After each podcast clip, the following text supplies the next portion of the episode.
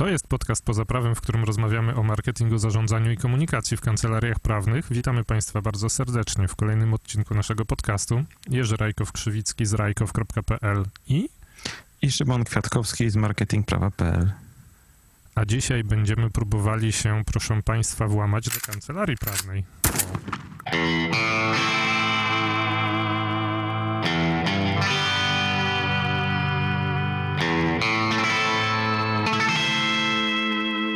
To chyba nie włamać tak fizycznie, chociaż to też pewnie jest y, możliwe. Co bardziej będziemy rozmawiać o tym, jak się włamać cybernetycznie, jeśli można tak powiedzieć. I naszym specjalnym gościem jest dzisiaj Piotr Konieczny, y, bo któż inny mógłby opowiadać o tym, jak się włamać gdzieś, gdziekolwiek. Piotr jest y, założycielem serwisu niebezpiecznik.pl, jest hakerem oraz ekspertem do spraw bezpieczeństwa komputerowego.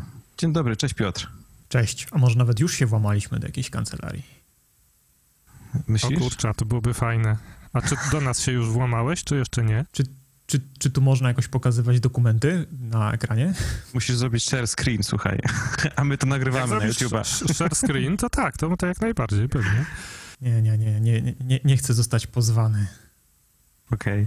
Słuchaj, jak to jest z tymi kancelariami? Czy, bo jak się słyszy o jakiś, o, o tym, że ktoś się gdzieś włamał, to hasło włamanie i kancelaria zazwyczaj nie idą w parze. Mało się słyszy o, y, o takich przypadkach, gdzie się hakerzy czy ktokolwiek się włamuje do, do kancelarii. Ale jak to jest w rzeczywistości? Czy my po prostu o tym nie wiemy?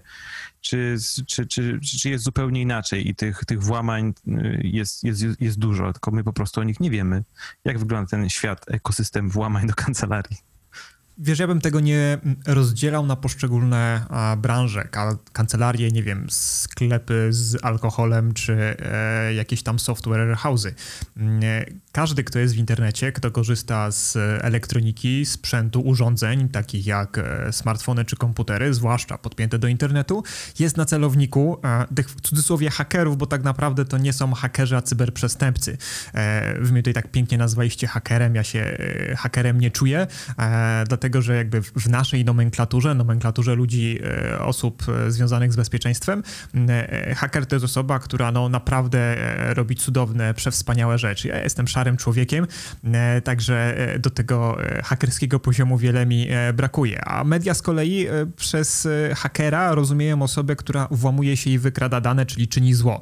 Natomiast w rzeczywistości tak naprawdę no to, to, to, to, to, to, to sformułowanie nie ma wydźwięku pejoratywnego. Jak się cofniemy tak dalej, to hakerami byli nazywani ludzie, którzy e, w sposób bardzo kreatywny rozwiązywali jakieś e, problemy. Na przykład e, mając prototyp układu scalonego płytki, wpadli na pomysł jak coś znacznie obkroić, zawęzić, tak żeby było tak samo wydajne, mniej kosztowało.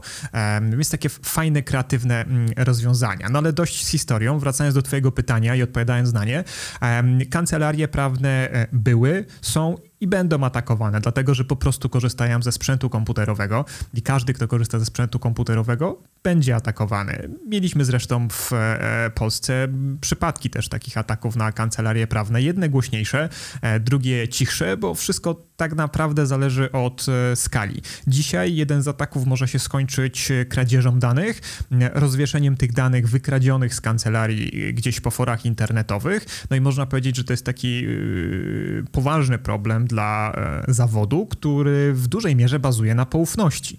Mm, Natomiast inny z ataków może skończyć się tym, że e, komuś e, tapeta zostanie podmieniona na coś wulgarnego, a raczej na komunikat, który mówi o tym, że albo nam zapłacisz tyle i tyle bitcoinów, albo nigdy nie odzyskasz danych. No i tutaj pytanie, jak dobrze kancelaria, czy jakikolwiek inny biznes był przygotowany na potencjalną utratę danych, czy wykonywał kopie zapasowe tych kluczowych danych, albo najlepiej wszystkich danych, czy go było na to stać, czy odpowiednio to skonfigurował tak, że przy okazji tego ataku także kopie bezpieczeństwa nie zostały zaszyfrowane. No, spotykamy się, kiedy tak naprawdę dwa czy trzy tygodnie temu był bardzo głośny case e, Garmina, e, firmy, która, której być może nawet macie e, urządzenie albo z urządzeń, której korzystaliście. No i ta firma zaliczyła wpadkę, to znaczy część z ich e, danych, e, komputerów pracowników e, zostało zaszyfrowanych i firma, teraz już oficjalnie to wiemy, zapłaciła, zapłaciła okup za te dane przestępcom. Nie zrobiła tego bezpośrednio, wykorzystała tutaj firmę pośredniczącą. To swoją drogą też może być pewien wybieg prawny, bo jak się okazuje, wiele na to wskazuje, ci, którzy uderzyli w Garmina, którzy zaszyfrowali im dane, to byli ludzie, którzy są na liście sankcji amerykańskiej amerykańskiego Departamentu Spraw Wewnętrznych, czy jak to się tam nazywa. W każdym razie, jeśli dealujesz, e, wymieniasz pieniądze, usługi z taką organizacją, to też sam narażasz się na e, różnego rodzaju kary e, czy sankcje. No i tutaj Garmin został zaatakowany, e, musi zapłacić okup tym przestępcom, którzy są na tej liście sankcji. No i teraz co zrobić, tak? No nie płacić, bo to przestępcy nie mieć z tym problemu, czy zapłacić, ale mieć problem, dlatego że płacimy przestępcom, no ale przynajmniej mamy dane. W tym pierwszym przypadku nie płacimy, ale być może nie mamy wszystkich danych. No dzisiaj wiemy, że oni już zapłacili, e, pozyskali program, który pozwolił im odszyfrować dane i klienci po siedmiu około dniach e, z powrotem mieli dostęp do tej chmury, czyli elementu, który dzisiaj jest nieodłącznie w zasadzie związany z większością urządzeń, z jakich korzystamy. To, że mamy urządzenie w kieszeni, to, że za nie zapłaciliśmy, to wcale nie oznacza, że ono jest nasze do naszego wyłącznego użytku, ponieważ bardzo często ono bazuje na krytycznych elementach kontrolowanych gdzieś przez kogoś na czyimś e, serwerze. No i taki producent może e, z własnej woli sam zamknąć swój biznes i sparaliżować, e, można powiedzieć, sprawić, że te nasze urządzenia staną się takie no, nie, nie w pełni funkcjonalne, albo właśnie w wyniku ataku część takiej infrastruktury, którą posiadamy, przestanie funkcjonować, bo bazuje na tym elemencie, który został przez kogoś zaatakowany. I to są najczęstsze chyba teraz przypadki typu włamanie, szyfrowanie, mm, domaganie się okupu, niekoniecznie kradzież tych danych czy wyświetlanie ich gdzieś e, w internecie, chociaż to też się zdarza. Garmin akurat, e, którego przypadek przywołałem, e, to było nie tylko zaszyfrowanie danych, ale to również była, to było również wykradzenie danych i domaganie się okupu nie tylko za rozszyfrowanie plików, ale również za to, że one nie zostaną ujawnione. No, firma Garmin wybrała po części zaufanie takim przestępcom, że jak zapłacimy okup, Mm, to nie tylko odzyskamy nasze dane, ale również e, te dane nigdzie w przyszłości się nie pojawią. Czy się nie pojawią? No to zobaczymy. Właśnie, właśnie z twojego doświadczenia wynika, że się nie pojawią, czy raczej, że to nigdy nic nie wiadomo?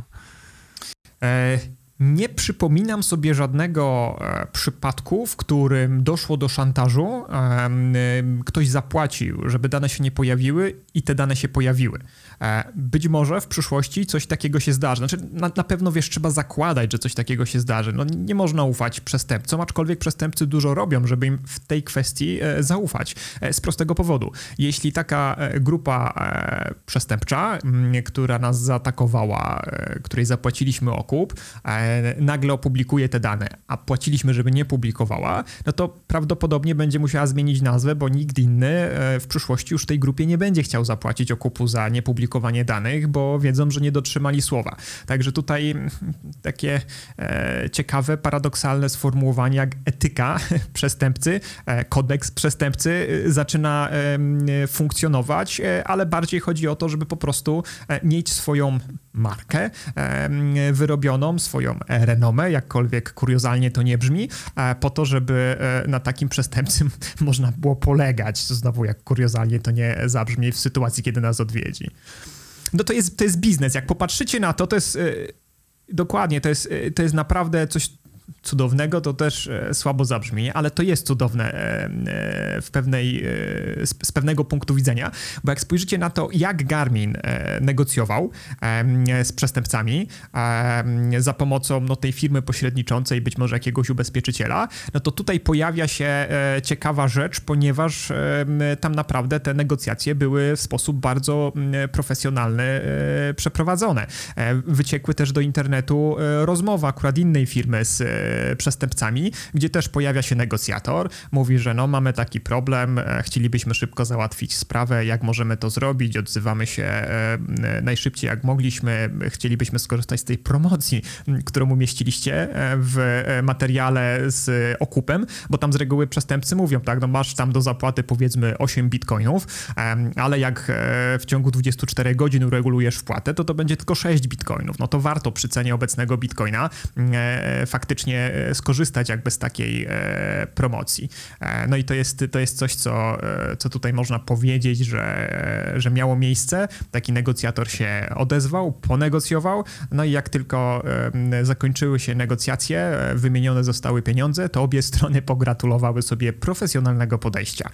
Co więcej, zwróćcie też uwagę, że jak przestępca e, włamie się i przechwyci na przykład informacje z programu finansowo-księgowego, to taki przestępca ma dostęp do tego, ile dana firma zarabia. I też były przypadki, gdzie e, szantażowana firma mówiła, no ale my jesteśmy biedni, nie mamy tyle pieniędzy, a przestępca odpowiadał, no sorry, ale zrobiliśmy analizę waszego cash flow i widzimy tutaj, że macie możliwości budżetowe na to, żeby zapłacić tyle, ile chcemy. Nie wymagamy więcej, a, albo tyle, żeby położyć cały wasz biznes, więc proszę nas tu nie oszukiwać. My, no tak brzmiało, jakbyśmy mieli swojego księgowego czy audytora finansowego, e, który umiejętnie dobrał e, wartość okupu. Cudowne, prawda? Przerażająco cudowne, bym powiedział. Właśnie mi się to wszystko podoba, mimo że mówimy o cyberprzestępcach. Czy, czy to oznacza, że chcesz zejść na, na czarną stronę mocy? Złą ścieżkę.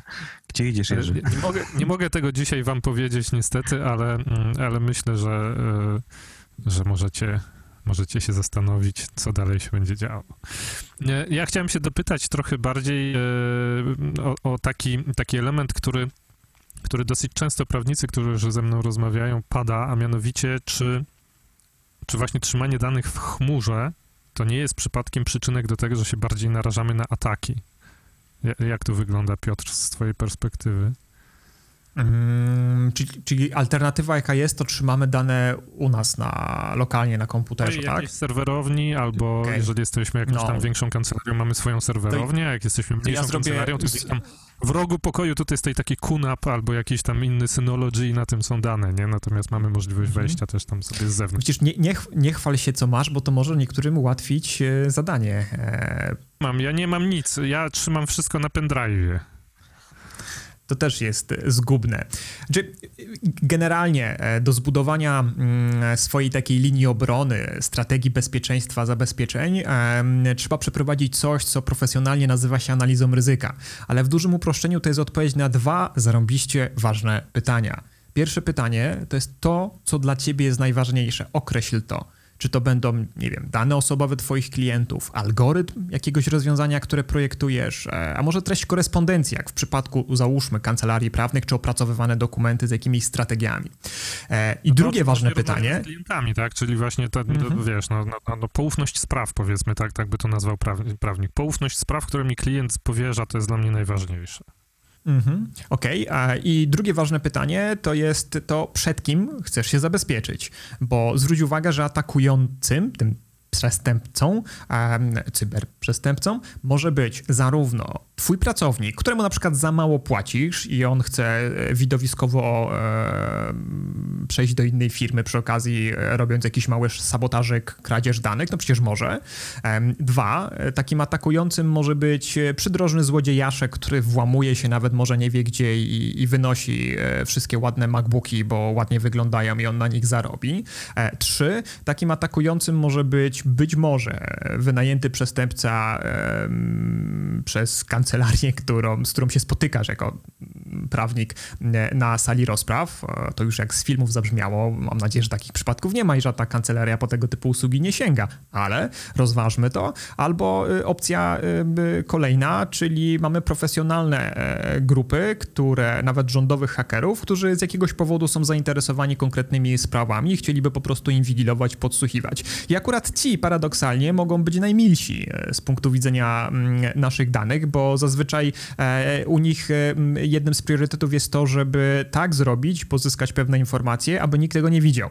Natomiast te inne ataki, e, te inne grupy, które mogą wykonać jakieś e, ataki, stanowią dla nas zagrożenie, no to będzie albo utrata sprzętu, zniszczenie tych danych, e, no i pytanie, właśnie, co dla nas jest tym najbardziej prawdopodobnym ryzykiem, przed którym chcemy się zabezpieczyć, bo na każde z tych ryzyk, czytaj pracownika, przydrożnego złodziejaszka, który patrzy nam przez oszklone szyby okna naszej kancelarii, czy też e, właśnie jakiegoś internetowego rzeźmieszka skanującego zasoby, e, musimy się inaczej przygotować. E, I to nie jest jedno rozwiązanie złote, które jak wdrożymy, to będziemy chronieni przed każdym z tych incydentów. No przed każdym trochę inaczej trzeba się zabezpieczyć. Oczywiście to za sobą ciągnie różnego rodzaju kwestie finansowe, różne stopnie para, paranoi można tutaj leczyć, bo nawet przecież możemy powiedzieć, że no jest mało prawdopodobne, że jak strzeli piorun, to akurat nam wszystko usmaży, ale jednak jest to czasem prawdopodobne i takie rzeczy się zdarzają. Więc, więc tutaj musimy się na to, na to przygotować, co może się zdarzyć, co jest bardziej, mniej prawdopodobne. Nie chcę być w skórze osoby, która podejmuje taką decyzję, bo jeśli ta, ta decyzja zostanie źle podjęta i zdarzy się to mniej prawdopodobne, to wszyscy będą mówili, źle oszacowałeś ryzyko, no ale po czasie to, czy tam po szkodzie, jak mówimy, Polak jest mądry, natomiast przed szkodą to jest właśnie cała sztuka, żeby tak dobrać e, e, zabezpieczenia przy ograniczonym z reguły budżecie i czasie na ich wdrożenie, aby e, maksymalnie zminimalizować negatywne następstwa jakiegoś ataku, takiego czy innego. I tutaj jest jeszcze jedna ważna rzecz, o której nie wszyscy myślą. Jak zaczynasz dokładać bezpieczeństwo i zabezpieczenia, to użytkownicy zaczynają się denerwować, bo przysłowiowa pani Halina zamiast puścić coś na drukarkę i to odebrać z drukarki, teraz musi coś gdzieś wyklikać, później pójść do drukarki, przyłożyć kartę, odebrać ten wydruk e, i robi się nie tylko dłuższa e, ta procedura, która stosunkowo była do tej pory e, prosta, ale ona jest właśnie poprzez to nałożone bezpieczeństwo czasem dla użytkowników trudniejsza, czasem szukają drogi na skróty, czytaj, będą na przykład robili zdjęcia prywatnymi smartfonami i drukowali je w punkcie Xero, bo tak jest szybciej, wygodniej niż bujanie się z jakimiś procedurami, które gdzieś tam są, czy czekanie aż łaskawie szanowny pan informatyk z zewnętrznej firmy, która nas, do której wyoutsourcowaliśmy jakieś procesy, przyzna mi dodatkowe tysiąc kartek możliwych do wydrukowania, zadrukowania dzisiaj.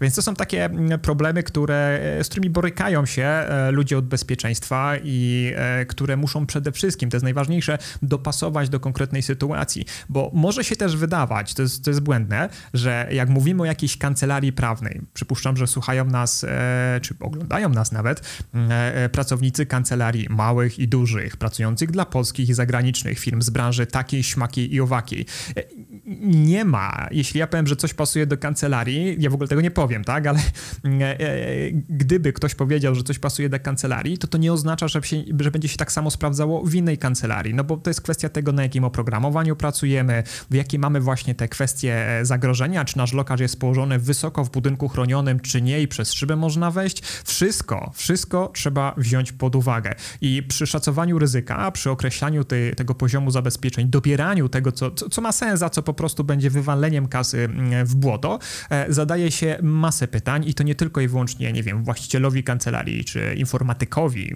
w cudzysłowie z kancelarii, ale również normalnym pracownikom, aby właśnie wybadać, jak pewne rozwiązania, które mogą być w wachlarzu propozycji, sprawdzą się z punktu widzenia tego pracownika, e, czy za bardzo nie utrudnią, nie spowolnią e, jego pracy, no bo możemy wszystko zabezpieczyć i takie dobre zabezpieczenie to jest korzystanie z długopisu, kartki, papieru i pewnie jeszcze zamknięcie się w jakiejś jaskini, a najlepiej w ogóle nie posiadanie żadnych klientów, żeby przypadkiem nie wymieniać gdzieś informacji, która może być przecież podsłuchana, zasłyszana. Ale mm, tak w ogóle już abstrahując, i wspominając cudowne czasy przedpandemiczne, to e, ja myślę, że prawnicy zwłaszcza mają spory problem z e, podejściem do bezpieczeństwa w ogóle. Mam nadzieję, że to już się pomału zmienia, ale mm, jak przypomnę sobie, ile razy w pociągu Kraków-Warszawa, Warszawa-Kraków e, siedziałem obok e, prawnika i słyszałem całe rozmowy, które jako zabiegany człowiek prowadził również z pociągu, mm, no to widzę, że, że akurat kwestia ochrony danych nie jest chyba priorytetem dla niektórych adwokatów, dlatego że informacje, które były dyktowane, przekazywane łącznie ze strategiami spraw, loginami i hasłami dla asystentek przekazywanymi po to, żeby się gdzieś dostały, coś wydrukowały, coś pozyskały, e, no to tylko po prostu złapać się e, za głowę, co pokazuje jeszcze jeden ważny element tego łańcucha bezpieczeństwa. To nie może być tylko wydanie 50 tysięcy złotych, 100 e, tysięcy złotych, 5 tysięcy złotych w miarę możliwości na jakiś sprzęt, oprogramowanie, zabezpieczenia, konsultacje. To musi być jeszcze zmiana tego mindsetu, czyli pewien element szkoleniowy, który pokaże, dlaczego pewne zachowania nie powinny mieć miejsca. I ja doskonale rozumiem, bo z wieloma adwokatami i pracownikami mm, kancelarii e, współpracujemy, że często jest takie mm, podejście typu, no ale przecież mnie chroni tajemnica adwokacka no przecież nikt mnie nie podsłucha, bo to jest nielegalne, tak? To jest dokładnie tak, jak powiedzieć, że nikt nie przekracza prędkości, bo to jest niezgodne z przepisami. No, prawnicy sami powinni mieć świadomość, że przepisy są łamane i to, że ich chroni tajemnica adwokacka, to nie oznacza, że e, nie wiem, rosyjskiego cyberprzestępcę Wasyla to w ogóle interesuje. No nie interesuje go to, on tak samo ich sieknie, jak sieka każdą inną e, firmę po prostu. Tutaj e, nie ma kwestii lepszy, gorszy, tu jest kwestia skąd ja będę mieć pieniądze. A akurat, no myślę, że może możemy z pewnym prawdopodobieństwem założyć, że kancelaria prawna jest dość intratnym celem, dlatego że z reguły e, nie pracują tam osoby e, mocno zaawansowane technicznie, z całym szacunkiem, tak, bo to są osoby, które skupiają się na innych aspektach swojego życia i to jest okej, okay, żeby było jasne. Nie krępuj się, nie krępuj się. My tutaj w tym podcaście bardzo zawsze krytykujemy prawników za to, że właśnie się nad tym nie skupiają, więc możesz, możesz spokojnie... Więc to jest jedna, jedna kwestia, nie? że masz ludzi, którzy, którzy nie są techniczni, a, no bo bo tak abstrahując na chwilę, dlaczego my na przykład e, włamując się do polskich czy zagranicznych spółek, e, na pierwszy celownik, e, jak wykonujemy jakieś ataki, zawsze bierzemy pracowników działu marketingu albo działu kadr, a nie dział IT. Tego, no przede wszystkim, dlatego, bo to jest najłatwiejsze właśnie tak. Dokładnie tak, to jest najłatwiejsze, a jak już tam włożysz nogę w drzwi, to posłuchasz, posłuchasz sobie, jak wygląda wymiana dokumentów, jak wyglądają formatki dokumentów, kto jest odpowiedzialny za jakie procesy, gdzie są poszczególne systemy i wiedza, którą tam zdobędziesz, jesteś w stanie, e, jesteś w stanie tą wiedzę przekuć na to, żeby stworzyć wiarygodny już atak na zespół IT, którego normalnie bez tych wewnętrznych e, informacji pozyskanych w taki sposób, że zaatakowałeś słabszego, no, no po prostu nie zrobisz. Tylko, że znowu my jakby symulujemy e, atakujących i mamy, w zależności od budżetu i czasu klienta, pewną wolną rękę do działania. Możemy sobie pozwolić na to, żeby dwa, trzy tygodnie spędzić na takim ataku, no bo jest konkretny cel do zrealizowania to interesuje naszych klientów. Czy da się pozyskać dokumenty związane na przykład ze sprawą XYZ, którą prowadzimy? Ale z punktu widzenia e, takiej większości przestępczych e, działań w internecie, to są tak zwane ataki masowe, czyli ktoś, kto się włamuje, kto chce e, pozyskać ten okup, jego nie interesuje, co on atakuje. Zresztą były nawet takie przypadki, gdzie pewien duży polski portal mm, został zaatakowany i przestępcy podmienili tam stronę na informację, niech żyje taki i taki władca polityczny z takiego i takiego afrykańskiego kraju.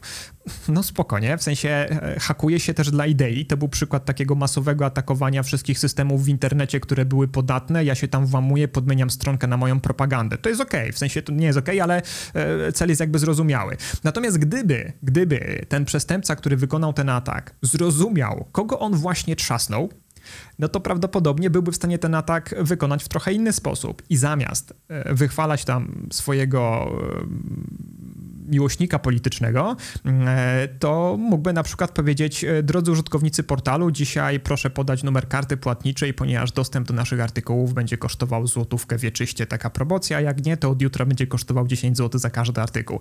I gwarantuję wam, że część osób by się na to złapała, tak? I to już byłaby e, jakaś kasa, którą osoba zarobiła, gdyby tylko ta osoba była świadoma, co ona ustrzeliła. Zresztą jeden z polskich banków, Getin Bank, został zaatakowany i na głównej stronie pojawiły się linki do Viagry, e, do tabletek e, sprzedawanych w różnych internetowych aptekach, nie do końca może legalnie, czyli takie linki pozycjonerskie, a wynikało to po prostu z błędu w oprogramowaniu, który, który pozostał na stronie. Co ciekawe, ludzie z Getina chyba nie zauważyli tego problemu, klienci też nie zauważyli, bo te linki były gdzieś tam na dole, chodziło o pozycjonowanie, więc one się nie rzucały w oczy, kto czyta mały druczek na dokumentach bankowych i na stronach bankowych. Natomiast cała afera zaczęła zaczęła się, kiedy w wynikach wyszukiwania, jak wpisywało się Get in Bank, to pojawiało się Get in Bank najtańsza Viagra, e, bo był podmieniony tytuł strony i, i ostrzeżenie po kliknięciu od Google, ta strona może zostać, mogła zostać zaatakowana, no bo same roboty Google'owe wykryły podejrzaną treść, do, która się masowo pojawiła w przeciągu ostatnich tygodni w internecie na wielu stronach, więc zakwalifikowały to jako atak. No więc wiesz, to jest, to jest, e, to pokazuje pewną sytuację, która, e, która nie jest miła, bo akurat sektor bankowy w Polsce to jest jeden z najlepszych sektorów i, z czystym sumieniem mogę powiedzieć na, na świecie, e, więc pracownicy e, z security w Polsce to naprawdę są mistrzowie, e, a nawet im zdarza się no, przegapić takie, takie rzeczy. No to ciągle jest niestety wyścig kotka i myszki. Strasznie mnie przestraszyłeś, Piotr. Ja już nie wiem, czy mam ochotę dalej z tobą rozmawiać, czy w sumie może skończymy ten podcast. A natomiast powiedziałeś jedną rzecz, powiedziałeś jedną rzecz bardzo, bardzo ciekawą. Powiedziałeś, że jakbyś chciał się włamać do jakiejś kancelarii, to byś właśnie poszedł tropem e, sprawdzenia, czy da się to zrobić poprzez, e, poprzez infiltrację działu marketingu albo działu HR. I powiedz mi, jakie są najsłabsze punkty w zabezpieczeniu danych w kancelariach prawnych w Polsce? Czy, czy dobrze ja się domyślam, że prawdopodobnie tym najsłabszym punktem jest właśnie człowiek i to jeszcze taki człowiek mało techniczny, jak ten mecenas, o którym powiedziałeś, który jedzie pociągiem i dyktuje hasła swojej asystentce przez telefon, nie zastanawiając się, z kim siedzi w przedziale? Czy może jest coś jeszcze poza tym człowiekiem? Mhm. E, wiesz co, często się słyszy takie utarte sformułowanie, że to człowiek jest najsłabszym ogniwem. I to jest prawda, ale ja bym troszeczkę zmienił e, to sformułowanie na to, że to człowiek, który jest administratorem opiekującym się tymi ludźmi w firmie, jest najsłabszym ogniwem, bo tak naprawdę to e, dla, e, z punktu widzenia ludzi, e, którzy są atakowani, którzy są ofiarami, którzy są osobami nietechnicznymi, no to oni nie mają też za bardzo szans, jeśli nie zostali odpowiednio przygotowani na atak, żeby się przed tym atakiem ochronić, obronić. Natomiast taki człowiek, który odpowiada za IT, który odpowiada za bezpieczeństwo, to to jest osoba, która jest w stanie coś zrobić, bo to jego odpowiedzialność odpowiedzialnością jest, żeby odpowiednio przygotować e, komputer pani Halinie, panu Sygmuntowi. To jego odpowiedzialnością jest to, że jak e, ja jako pracownik pomylę się, e, będę zaspany, będę miał gorszy dzień i kliknę w coś i uruchomi mi się złośliwe oprogramowanie, to to złośliwe oprogramowanie zostanie zduszone. Nie będzie mogło się rozprzestrzenić po firmie albo jego negatywne działanie ograniczy się tylko i wyłącznie do jakiegoś obszaru na moim komputerze. To jest rola pracowników IT. E, sami ludzie, sami pracownicy zwykli, normalni też mają pewne strefy odpowiedzialności, na które oczywiście ludzie z IT nie mają wpływu, bo ten wspomniany przeze mnie przypadek prawnika, który e, jedzie Intercity Kraków-Warszawa i wykrzykuje e, pewne rzeczy do słuchawki, tak, że słyszy go cały przedział albo teraz wagon, no to okazuje się, że, że tutaj no, co by nie robił pracownik działu IT Security, działu IT, no nie powstrzyma tego typu głupiego, nierozsądnego zachowania. Więc odpowiedzialnością ludzie powinni się podzielić, ale to nie zawsze jest tak, tak, że to ten końcowy użytkownik jest za wszystko odpowiedzialny. Jeśli chodzi o wyciek danych, e, sposób ich wykrzykiwania przez telefon, jak najbardziej. E, jeśli chodzi o uwierzenie, że przed drzwiami e, w naszej firmy zastukał i stoi prawdziwy kurier i przekazaliśmy mu jakieś dokumenty, jak najbardziej, bo zawiodła procedura weryfikacji. No tutaj też jest kwestia jeszcze wyszkolenia tych, tych normalnych pracowników. Natomiast jeśli chodzi o dwuklik na jakimś podejrzanym linku, i e, zainfekowanie infrastruktury firmowej, czy to najbardziej dotkliwe, kończące się okupem ataki, to nie. Ja jestem zdania, że za to nie odpowiada e, zwykły pracownik, tylko za to odpowiada dział IT, bo dział IT ma możliwości, ma środki, żeby tego typu ataki e, albo próbować do nich nie dopuścić, co może nie być możliwe w 100%, znaczy nie jest na pewno możliwe w 100%, ale na pewno są możliwości, środki, żeby jak najszybciej wykryć, że taki atak ma miejsce, ograniczyć negatywne skutki tego ataku, a jeśli już nawet do tego ataku doszło, to dział, dział IT powinien, jeśli odpowiednio rozplanował wszystko, móc przywrócić w dość e, skończonym i szybkim czasie te dane, które zostały na skutek tego ataku utracone, czy, czy w jakiś tam sposób zniszczone, e, zaszyfrowane. Także tutaj jest taka odpowiedzialność e, zbiorowa. Musimy wyznaczyć te, te kompetencje. No ale dzisiaj te ataki czy zdobywanie informacji, my tutaj skupiamy się na internecie, skupiamy się na komputerach. To nie jest tylko internet, to nie są tylko komputery. Nam się często zdarza wykonywać też takie ataki, to nazywam atakami siłowymi, fizycznymi, e, ataki forceful entry, czyli takiego no po prostu włamania do siedziby firmy. To od razu nie oznacza, że mamy kominiarki na głowach, łom w ręku i tam po godzinie e, pierwszej w nocy E, włamujemy się do konkretnego obiektu, chociaż to też się zdarza. Natomiast e, często to jest po prostu kwestia przeniknięcia e, do firmy, pozorując na przykład osobę, która się rekrutuje i na chwilę mm, użycie takiego, takiej prostej wymówki, przepraszam, czy mógłbym skorzystać z toalety? No słuchajcie, zawsze każdy, każdego puści do toalety. Pytanie, czy był na tyle dobrze przeszkolony, że będzie go eskortował do tej toalety, czy pozwoli mu pobiegać po tym korytarzu, a może wyjść na inny korytarz, ktoś inny mu uchyli drzwi, bo będziemy symulowali, że niesiemy ciężkie pudło z jakimiś materiałami i ludzie po prostu są mili, więc otwierają mm, drzwi do stref bezpieczeństwa normalnie ograniczone jakimiś kartami zbliżeniowymi. Wiele rzeczy można e, zrobić w ten sposób, można się wymsknąć e, spod czujnego oka na przykład osoby, która potencjalnie nas rekrutuje, o ile oczywiście dana firma czy też kancelaria ma otwartą taką pozycję, no i tutaj warunek konieczny, jest to jednak obiekt, który jest większy niż dwa pokoiki e, jedno pomieszczenie, no bo, bo wtedy swobodnie po prostu poruszać się nie da. Gdyby chcieć atakować takie mniejsze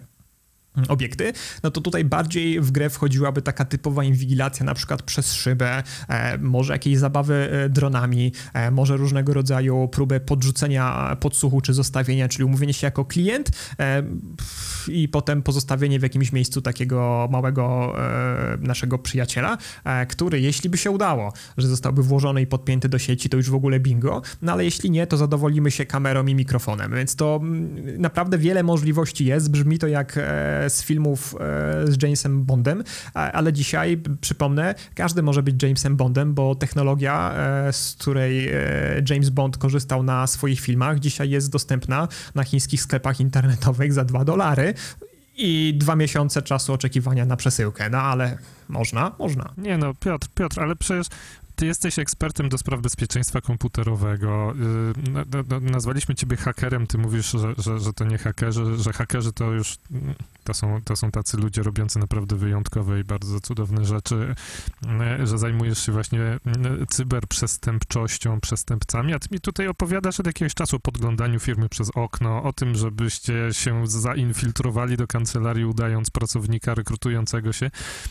Jaki Jaki podział tak naprawdę e, taki wspólnik, który, który zarządza kancelarią, e, jak powinien zdecydować, ile, ile pieniędzy, ile wysiłku, ile swojej, powiedzmy, atencji powinien poświęcić tym fizycznym elementom bezpieczeństwa versus tym elektronicznym, komputerowym? Jak to wygląda? Standardowa odpowiedź pentestera, bezpiecznika numer jeden. To zależy. Od czego? No właśnie od zrobienia tej dość skomplikowanej analizy ryzyka, czyli przejście przez poszczególne symulacje różnych ataków, uświadomienie, jakie mogą być zagrożenia. Bo zwróć uwagę, że na przykład wiele nie trzeba, żeby takiego intruza wyrugować ze swojej firmy. Wystarczy mieć prostą procedurę i przeszkolonych e, pracowników, że osoba obca jest oznaczona w odpowiedni sposób, właśnie po to, żeby jeśli się gdzieś wymsknie, to ktoś inny powinien zwrócić na nią uwagę i nawet jeśli to nie on ją zaprosił do firmy, odprowadzi ją na recepcję, albo po prostu lepiej, zawsze taka osoba osoba będzie eskortowana, czyli nawet jak wychodzi do toalety, no to niekoniecznie ktoś, wiesz, stoi za tobą, e, jak jesteś przy pisuarze, e, ale jednak czeka na ciebie pod e, toaletą. Tego typu procedury to nie jest nic wymagającego, a naprawdę znacznie ogranicza możliwości zrobienia e, psikusa. Aczkolwiek i na to są sposoby w jednej, e, z jednej z firm. E, tutaj tak, jakie jest narzędzie hakera podstawowe, które powinieneś zawsze mieć przy sobie? Mm, jabłko. Jabłko? Bo, Jabłko? No tak. Bo? Bo, y, bo jesteś w eskorcie, nie? Idziesz powiedzmy do toalety albo wracasz z toalety i przechodząc przez open space wypada ci jabłko i tak niefortunnie toczy się pod biurko jednej z pracownic, pracownika. No i nurkujesz za tym jabłkiem, to jest naturalne, nie? To jest twoje jabłko, chcesz je odzyskać. E, ale jak nurkujesz pod e, biurko, gdzie e, stoją jednostki komputerów, to może jesteś taką ślamazarą, za co za chwilę przeprosisz z bólem serca, że odepniesz przypadkowo klawiaturę, odepniesz przypadkowo myszkę podpiętą, zakładając, że jest ona na kablu, albo jest jakiś dongle wsadzony, albo w ogóle wypniesz kabel zasilający z komputera. Oj, problem, tak? Ale jednocześnie, jak będziesz chciał naprawić to do jednego sportu w USB włożysz jeszcze coś. I czy ktoś to zauważy? Czy pracownik, który jest nietechniczny, zwróci uwagę na to, że tam się coś więcej pojawiło? Czy nie. No i to są właśnie takie rzeczy, gdzie, gdzie jabłkiem możesz e, jakby uwiarygodnić to, że nurkujesz nawet podczas e, bycia obserwowanym pod czyjeś biurko. No chciałeś po prostu jabłko swoje odzyskać, a przy okazji, e, że listwę przełączyłeś, że zrobiło się zamieszanie, że ludzie się zdenerwowali, że jest ci głupio i przepraszasz, no wiesz, nikt cię za to nie wsadzi do więzienia, dopiero później po jakimś czasie ktoś może dojść do wniosku, jakim cudem to się tu znalazło. No właśnie takim cudem. Zaczynam się zastanawiać, czy przypadkiem właśnie to nie jest tak, że po, powinno się straszną jakąś mm, e, ilość właśnie czasu i, i swojej uwagi poświęcić na edukowanie ludzi, tak? No bo z, zarówno zwrócicie uwagę na to, że zarówno taki, taki właśnie wspólnik kancelarii, który decyduje o finansach tej kancelarii mógłby się zastanowić i, i na przykład nie obcinać budżetów IT, tylko, tylko te budżety IT y, zwiększać po to, żeby zwiększyć bezpieczeństwo, bo o tym dzisiaj żeśmy rozmawiali, no, że to jest odpowiedzialność administratora systemu w danej firmie, no ale ten administrator bez budżetu, on tam za dużo rzeczy pewnie nie zrobi, nie? A z drugiej strony właśnie edukować zwykłych takich pracowników, że nurkujący pod biurko kandydat na przykład, który który poszedł do toalety, e, nurkujący za swoim jabłkiem, mógłby przy okazji włączyć pomiędzy klawiaturę a, a komputer jakieś urządzenie sczytujące uderzenia, znaczy wciśnięte klawisze i, i dzięki temu na przykład pozyskać hasła, tak? Że edukacja to chyba powinna być w tej chwili na, na, na pierwszym miejscu. E, no, no tak, generalnie... Mm tych scenariuszy jest dużo, ale żeby kogoś przekonać do tego, aby dbał o bezpieczeństwo, albo raczej e, wyczulić go na pewne e, anomalie, e, to nie potrzeba wiele. Ja nie wiem, czy tutaj jakaś forma kryptoreklamy jest dozwolona, ale powiem to na przykładzie, bo... Jest dozwolona, dokładnie... możesz reklamować, tak. Okej, okay, no to super. E, to w ogóle mamy świetne szkolenie online'owe, trzy godziny, mówi o wszystkim, co powinniście wiedzieć. E, ale już zupełnie poważnie, mm, e, zupełnie poważnie, no, my na rynku jesteśmy w tym składzie 10, ponad już 10 lat. Widzieliśmy bardzo wiele i mm, ja miałem, i to było moje jakby takie, wiesz, prywatne wyzwanie, żeby, żeby przekazać wiedzę, z minimalnym wysiłkiem, minimalnym obciążeniem pracownika, e, bo jak, jakbyś ty się dowiedział jako normalny, zwykły pracownik, no, że masz szkolenie z bezpieczeństwa i tego i tego dnia masz się znaleźć w takiej sali, to większość ludzi, e, ja ich rozumiem, reaguje tak, o Jezus, no, znowu jakieś trzy godziny, przyjdzie gościu jak na BHP, będzie mówił o tym, jak to podnosić w rozkroku ciężkie pudła, tak? I to jest, i to jest zrozumiałe, że ludzi to nie interesuje ja to w pełni rozumiem. Tak samo jak mnie zupełnie nie interesuje, jak naprawić samochód, jak działa samochód. Nie interesuje mnie to, a z samochodu korzystam. Um, ale to jest dla mnie urządzenie, które mnie transportuje z punktu A do B. Tak samo dla e, pracowników, na przykład kancelarii prawnych, komputer jest urządzeniem czy smartfon, który ich transportuje z jednego punktu do drugiego w komunikacji z klientem. Oni nie muszą może nawet nie powinni rozumieć, jak ono działa.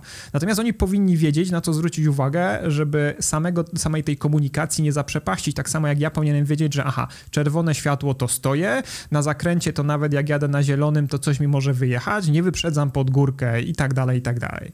No i e, żeby przekazać ludzi, ludziom tą wiedzę z bezpieczeństwa w interesujący sposób, e, to my prowadząc szkolenia e, używamy bardzo dużo elementów humorystycznych i one poprawiają trochę odbiór i przyswajanie, przyswajanie tej wiedzy, bo jak wprowadzisz, wiesz, takiego e, przestępcę, którego nazywamy w, w, trakcie szkolenia Sebastianem, on jest e, pokazywany jako taki typowy dresiarz, to nagle wszystkim się ten Sebastian jakoś, wiesz, utożsamia z całym złem i następnego dnia, e, jak sobie e, dwóch uczestników szkolenia robi e, na przykład kawę, to zaczynają rozmawiać o jakimś problemach, jak się pojawia element bezpieczeństwa, to mówią, a, no bo tak, bo Sebastian mógł za tym stać. Więc już wprowadzasz ten element bezpieczeństwa i dokładnie mm, e, jakby o to chodzi, chodzi, żeby ludzie zaczęli o tym rozmawiać. Ale to też nie przekona tych nieprzekonanych. Zawsze będzie ktoś, kto powie, ja nie mam na to czasu, mnie to nie interesuje, ja nie jestem kretynem, nikt by, nikt, nikt, nikt by mnie, mnie, prawnika z doktoratem, nie podszedł jakimś tam linkiem, tak? Przecież ja umiem czytać. E, no a niestety podchodzi się e, i szefów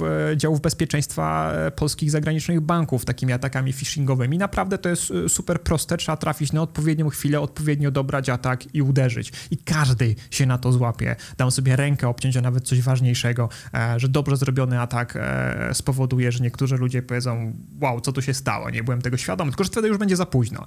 Więc jak my ustawiamy ten element rozmowy, żeby takich marud nie było, na przykład na takich szkoleniach, kiedy się pojawiamy i zaczynamy mówić o phishingu, wszyscy tak, a tam ktoś kliknął w e, Garminie na linka się zaszyfrował, no co za idioci z tych Amerykanów, czy tam w tym przypadku, nie wiem, ludzi w Singapurze. No a my mówimy tak, wjeżdża kolejny slajd i tam się pojawiają hasła. Mówimy tak, popatrzcie na te hasła. I widzimy, jak twarze niektórych osób e, siedzących na tym szkoleniu nagle robią się bardzo smutne. Oczy się powiększają. i ludzie widzą tam swoje hasła i mówimy, i popatrzcie na te dokumenty. I oni mówią, ale jak to? I wtedy im mówimy, Wy zostaliście zaatakowani dwa tygodnie temu i to są dane, które udało nam się zebrać. Bo my zazwyczaj staramy się taki atak przeprowadzić właśnie przed szkoleniem, żeby na szkoleniu e, mieć dobry, merytoryczny materiał do rozmowy my robimy tak naprawdę postmortem na szkoleniu, a nie uczymy ludzi, co może się zdarzyć. Bo to jest taki kubeł zimnej wody na głowę, gdzie wszyscy ci, ci którzy byli przekonani, że nie, mnie to się nie da, to właśnie teraz e, można powiedzieć płoną ze wstydu. Ale uwaga, robimy to też ze smakiem, czyli nie mówimy, że to a to Angelika tutaj dała się podejść, tak? A tutaj Zbyszek e, nie dał rady.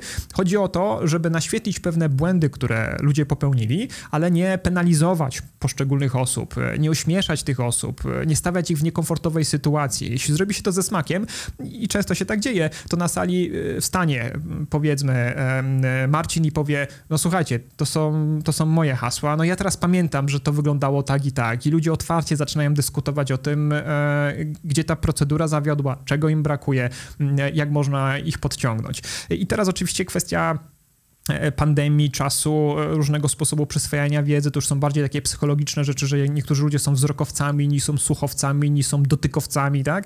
Więc e, żeby taką wiedzę przekazać, można, naprawdę można stworzyć dobry taki materiał e-learningowy, który atakuje ludzi i wizualizacjami, pokazując demonstrację tych ataków i słychać głos lektora. Jest ten element humorystyczny, no i jeszcze pojawiają się jakieś tam wiarygodne przykłady, quizy.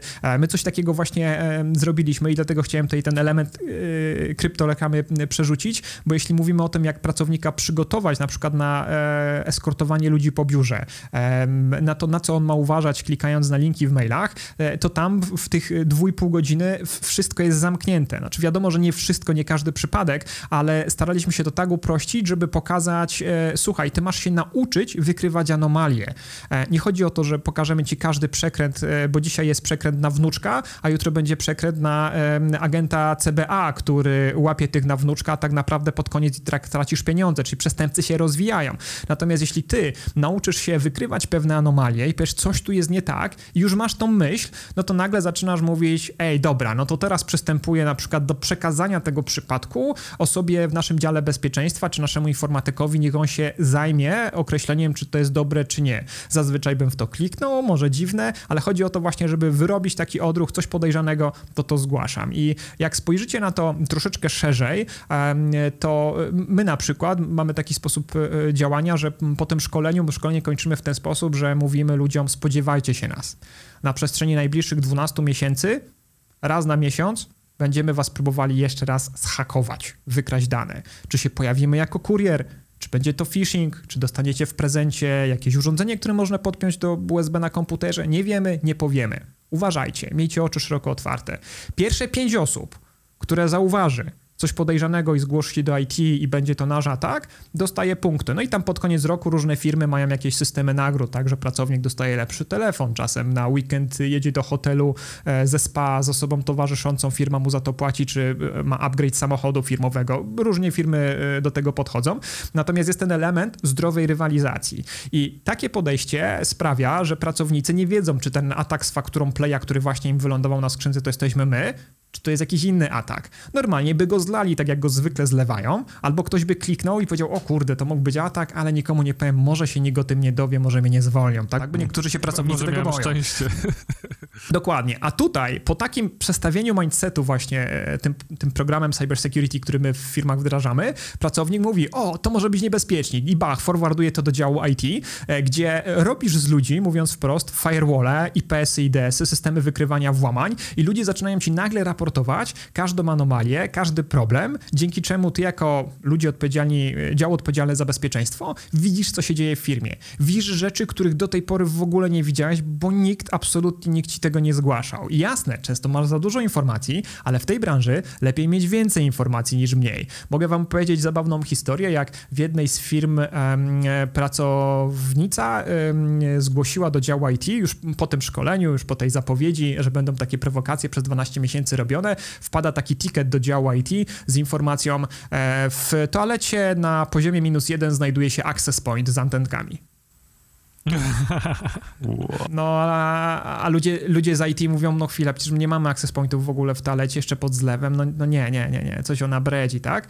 No ale ona zgłosiła ticket, ticket trzeba zamknąć, więc wysyłają e, osobę z działu IT do tej toalety, gościu zagląda pod zlew, jest access point z antenkami, bruga no to incydent, tak? No bo nie nasz, jakieś urządzenie podpięte. Pracownica dobrze to wykryła, bo na tym szkoleniu jest uświadamiana o różnych anomaliach, no jest informacja, gdzieś jakiś sprzęt może być podpięty, on może wykradać dane, zwracaj na to uwagę, więc ona już przewrażliwiona, level 100, będę jechała na e, hotel ze spa e, z moim mężem czy partnerem, e, e zgłasza to, a dział IT patrzy, analizuje logi z tego urządzenia po odpięciu i widzi, że to coś działało tam od 6 miesięcy przez 6 miesięcy nikt, absolutnie nikt nie zwrócił na to uwagi, nie? No i, i incydent a, a potem nagle się, okazuje potem się, powinno okazać, Potem się powinno mhm. okazać, że to, jest, że to zostało zainstalowane przez ten dział IT. E, nie, to akurat... Zły, e, zły internet tu się... To jest, e, to jest akurat e, ciekawsza sytuacja, bo e, no dobra, wejdźmy w technikalia, tak? Co można zrobić? Mamy takie urządzenie, teraz zaczynamy jego analizę. Każde urządzenie nagrywa pewne informacje. To jest access point, to nagrywa informacje o tym, kto się łączył, kiedy się łączył. Może to trzymać z ostatnich pięciu dni, dwóch godzin, w zależności od tam mocy urządzenia. To urządzenie miało jakieś logi i działowi IT udało się namierzyć MAC adres, czyli fizyczny adres karty sieciowej urządzenia, które się podpinało do tego access pointa. E, no i, i nic im ten MAC adres nie mówił, bo MAC adresów to jest masa, tak? Każdy, kto ma kartę sieciową ma jakiś MAC adres. No ale e, oni przejrzeli swoje access pointy biurowe pod kątem tego MAC adresu i namierzyli, że to jest powiedzmy Franek. Mówię, ma, Franek się łączył, to Franek powinien coś wiedzieć. To Franka na spytki. Pytałem się, Franek, WTF. A Franek mówi, o, o no to odkryliście mojego access pointa. No, chłopaki, bo sytuacja wygląda tak, że jak ja idę do łazienki, to lubię sobie coś poczytać. No ale wiecie, że łazienkę mamy tam na minus jeden, no i nie sięga biurowe Wi-Fi, więc ja nie miałem zasięgu, nie? LTE też nie działa, bo jesteśmy tam na środku od dziedzińca, no i generalnie kijowo. No ale że ja od tam żony na jakieś imieniny czy święta dostałem repeater, jeden, jeden z powiedzmy z access pointów urządzeń takich do Wi-Fi, no to wpadłem na genialny pomysł, że yy, podłączę sobie taki repeater repeater, żeby mi przedłużył e, sieć Wi-Fi, bo on ma mocniejsze anteny, ten, ta, ta, ta, tą sieć z Open Space'a e, tutaj do, do kibelka, żebym sobie mógł poczytać, jak, jak, jak oddaje się relaksowi. E, no, i, no i gościu tak zrobił, tylko że konfiguracja tego access pointa, i to był tak naprawdę pewien problem, polegała na tym, że tam była rozgłaszana sieć, która, do której każdy mógł się podpiąć. Ona wychodziła też poza obrys budynku, czyli na chodnik, publiczne miejsce, gdzie jak się ktoś podpiął do tej sieci, to wpadał do sieci wewnętrznej biura biurowej, no bo tak był skonfigurowany ten access point, czyli incydent y, jak nie wiadomo co. Dobrze, że nikt tego jakby nie wykorzystał, a może wykorzystał, no nie wiadomo, tutaj jest kwestia analizy logów, no ale takie rzeczy y, rzeczywiście mogą się mogą się zdarzyć. A tak a propos, że wspomniałeś o tym, że, że dział IT mógł to e, zostawić. To jednym z takich trików, ujawnię trochę e, naszego warsztatu, e, który realizujemy, jest to, że jak jesteśmy gdzieś w firmie na takim właśnie siłowym wejściu i chcemy zostawić nasze urządzenie, to takie urządzenie no często wpijam, wpinamy pomiędzy drukarkę a kabel do drukarki, no bo na drukarkę lecą ciekawe dokumenty, zwłaszcza na przykład w kancelariach prawnych, gdzie wiele rzeczy musi być drukowanych, a my sobie je przechwytujemy, bo tam w tym naszym urządzeniu jest modem LTE i, i po jednym y, z sieci telefonii komórkowej popularnej w Polsce się tam po prostu zdalnie dostajemy i ściągamy to, co na drukarkę poszło, e, ale e, często też takie urządzenia wpinamy na przykład w e, sale konferencyjne, gdzie jako klient, potencjalny kontrahent, czy właśnie osoba rekrutowana jesteśmy zapraszani.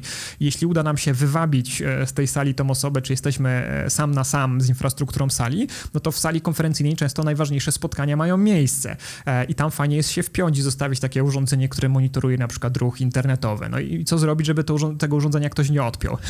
To my podpinamy takie urządzenie i tam bez kitu jest żółta kartka, taki sticky, e, gdzie jest napisane nie odpinać. Tyle. No i to, słuchajcie, no to działa, to działa świetnie, tak? No po prostu nikt tego nie odpina. No jak się nie znasz, to nie wiesz, a może mi, nie wiem, projektor przestanie działać. Może to jest ważne. Jest takie nie odpinać, zostaje. Dopóki ktoś z działu IT na to nie rzuci okiem, powie chwila. To nie nasze, e, no to często takie coś może przeżyć. Zresztą tak zupełnie na marginesie, a propos tych wejść e, siłowych, to jednym z ciekawszych elementów e, takiego dostania się gdzieś bez odpowiedniego uprawnienia, to jest przebranie się za robotnika, odblaskowa kamizelka, drabina pod rękę i wchodzisz do każdego budynku, no bo wyglądasz na osobę, która coś tam ma naprawić, tak? E, więc często o, e, taką osobę e, ludzie przepuszczają. Jak sobie wpiszecie odblaskowa kamizelka drabina na YouTubie, to znajdziecie takie filmy ludzi, którzy na koncerty na przykład wchodzą na backstage, nie płacąc w ogóle za, e, za wejściówki, bo są brani za element ekipy, wchodzą do różnych, różnych budynków banków, które są chronione, bo jest kwestia naprawy. No masę rzeczy można zrobić, masę rzeczy można zrobić. Natomiast A, przez... drabina długa? Długa czy krótka drabina? Przede wszystkim lekka, taka, która, z którą mógłbyś szybko uciekać, jeśli nie chcesz jej porzucić, albo właśnie ciężka, żeby e, zablokować kogoś, kto cię goni, tak? No to musisz myśleć też o planie B i C, jak jesteś na tej, w, tej, w, tej, w tej robocie, bo może się okazać, że jak źle dobierzesz ciężar drabiny, to stracisz zęby. Słuchajcie, bo ja, ja przed tym odcinkiem myślałem, że on będzie wyglądał trochę inaczej. On myśli, że, że, y, że Piotr będziesz opowiadał tu o jakichś magicznych y, cyberkliknięciach albo, wiesz, kwestiach właśnie takich czysto cybernetycznych, a tu się okazuje, że największym problemem to nie jest ostatecznie urządzenie, tylko człowiek, który ma w coś kliknąć albo kogoś puścić, jak kiedyś killer do Siary Siaszewskiego wchodził z pizzą, czy y, nie, nie wiem, czy kojarzycie ten, ten moment, tak. tą, tą scenę z killera, jak tu właśnie killer wchodzi z pizzą, czy do Siary, czy do jak się nazywał drugi bohater? Nie, no nie wiem, no nieważne. Wąs, nie, nie do Wąskiego. No dobrze, wchodził z pizzą, się dostawał do budynku, więc ja myślałem, słuchajcie, serio, że tu o ludziach będzie mało, a tu się okazuje, że wszystko się opiera wokół tego, że, no, że ja w coś źle kliknę, albo że zaciągnę coś, albo że kogoś puszczę, albo że kogoś nie będę eskortował. Szymon, Szymon zwróć uwagę, zwróć uwagę na to, że tutaj Piotr, najpierw e, zaczęliśmy mówić o tym, że naj, najsłabszym elementem jest człowiek, a później Piotr to wszystko odwrócił tak do góry nogami i się okazało, że z ludzi można robić żywe firewalle. Ha! No właśnie, no tak. I, i, najsłabszym, i najmocniejszym. Czy generalnie, generalnie manipulacja to jest to słowo, e, którego definicję właśnie podaliście i elementem ataków współczesnych jest właśnie manipulacja. E, bo co by dużo nie mówić złego na temat, nie wiem, antywirusów e, czy producentów różnego rodzaju sprzętu, oni poczynili naprawdę bardzo duży postęp, jeśli chodzi o takie security by design albo e, default security, które się pojawia na odpalonym po raz pierwszy systemie operacyjnym. No, Windows kiedyś, jak wystartował, to świecił się jak choinka na takim skanerze portów, czyli można powiedzieć takim narzędziu, które wskazywało, którędy potencjalnie możesz się włamać. Dzisiaj, jak Windows po zainstalowaniu wstaje, no to jest już odpowiednio przygotowany, ma wyłączone te rzeczy, z których większość osób nie korzysta, jest lepiej, jest dużo lepiej.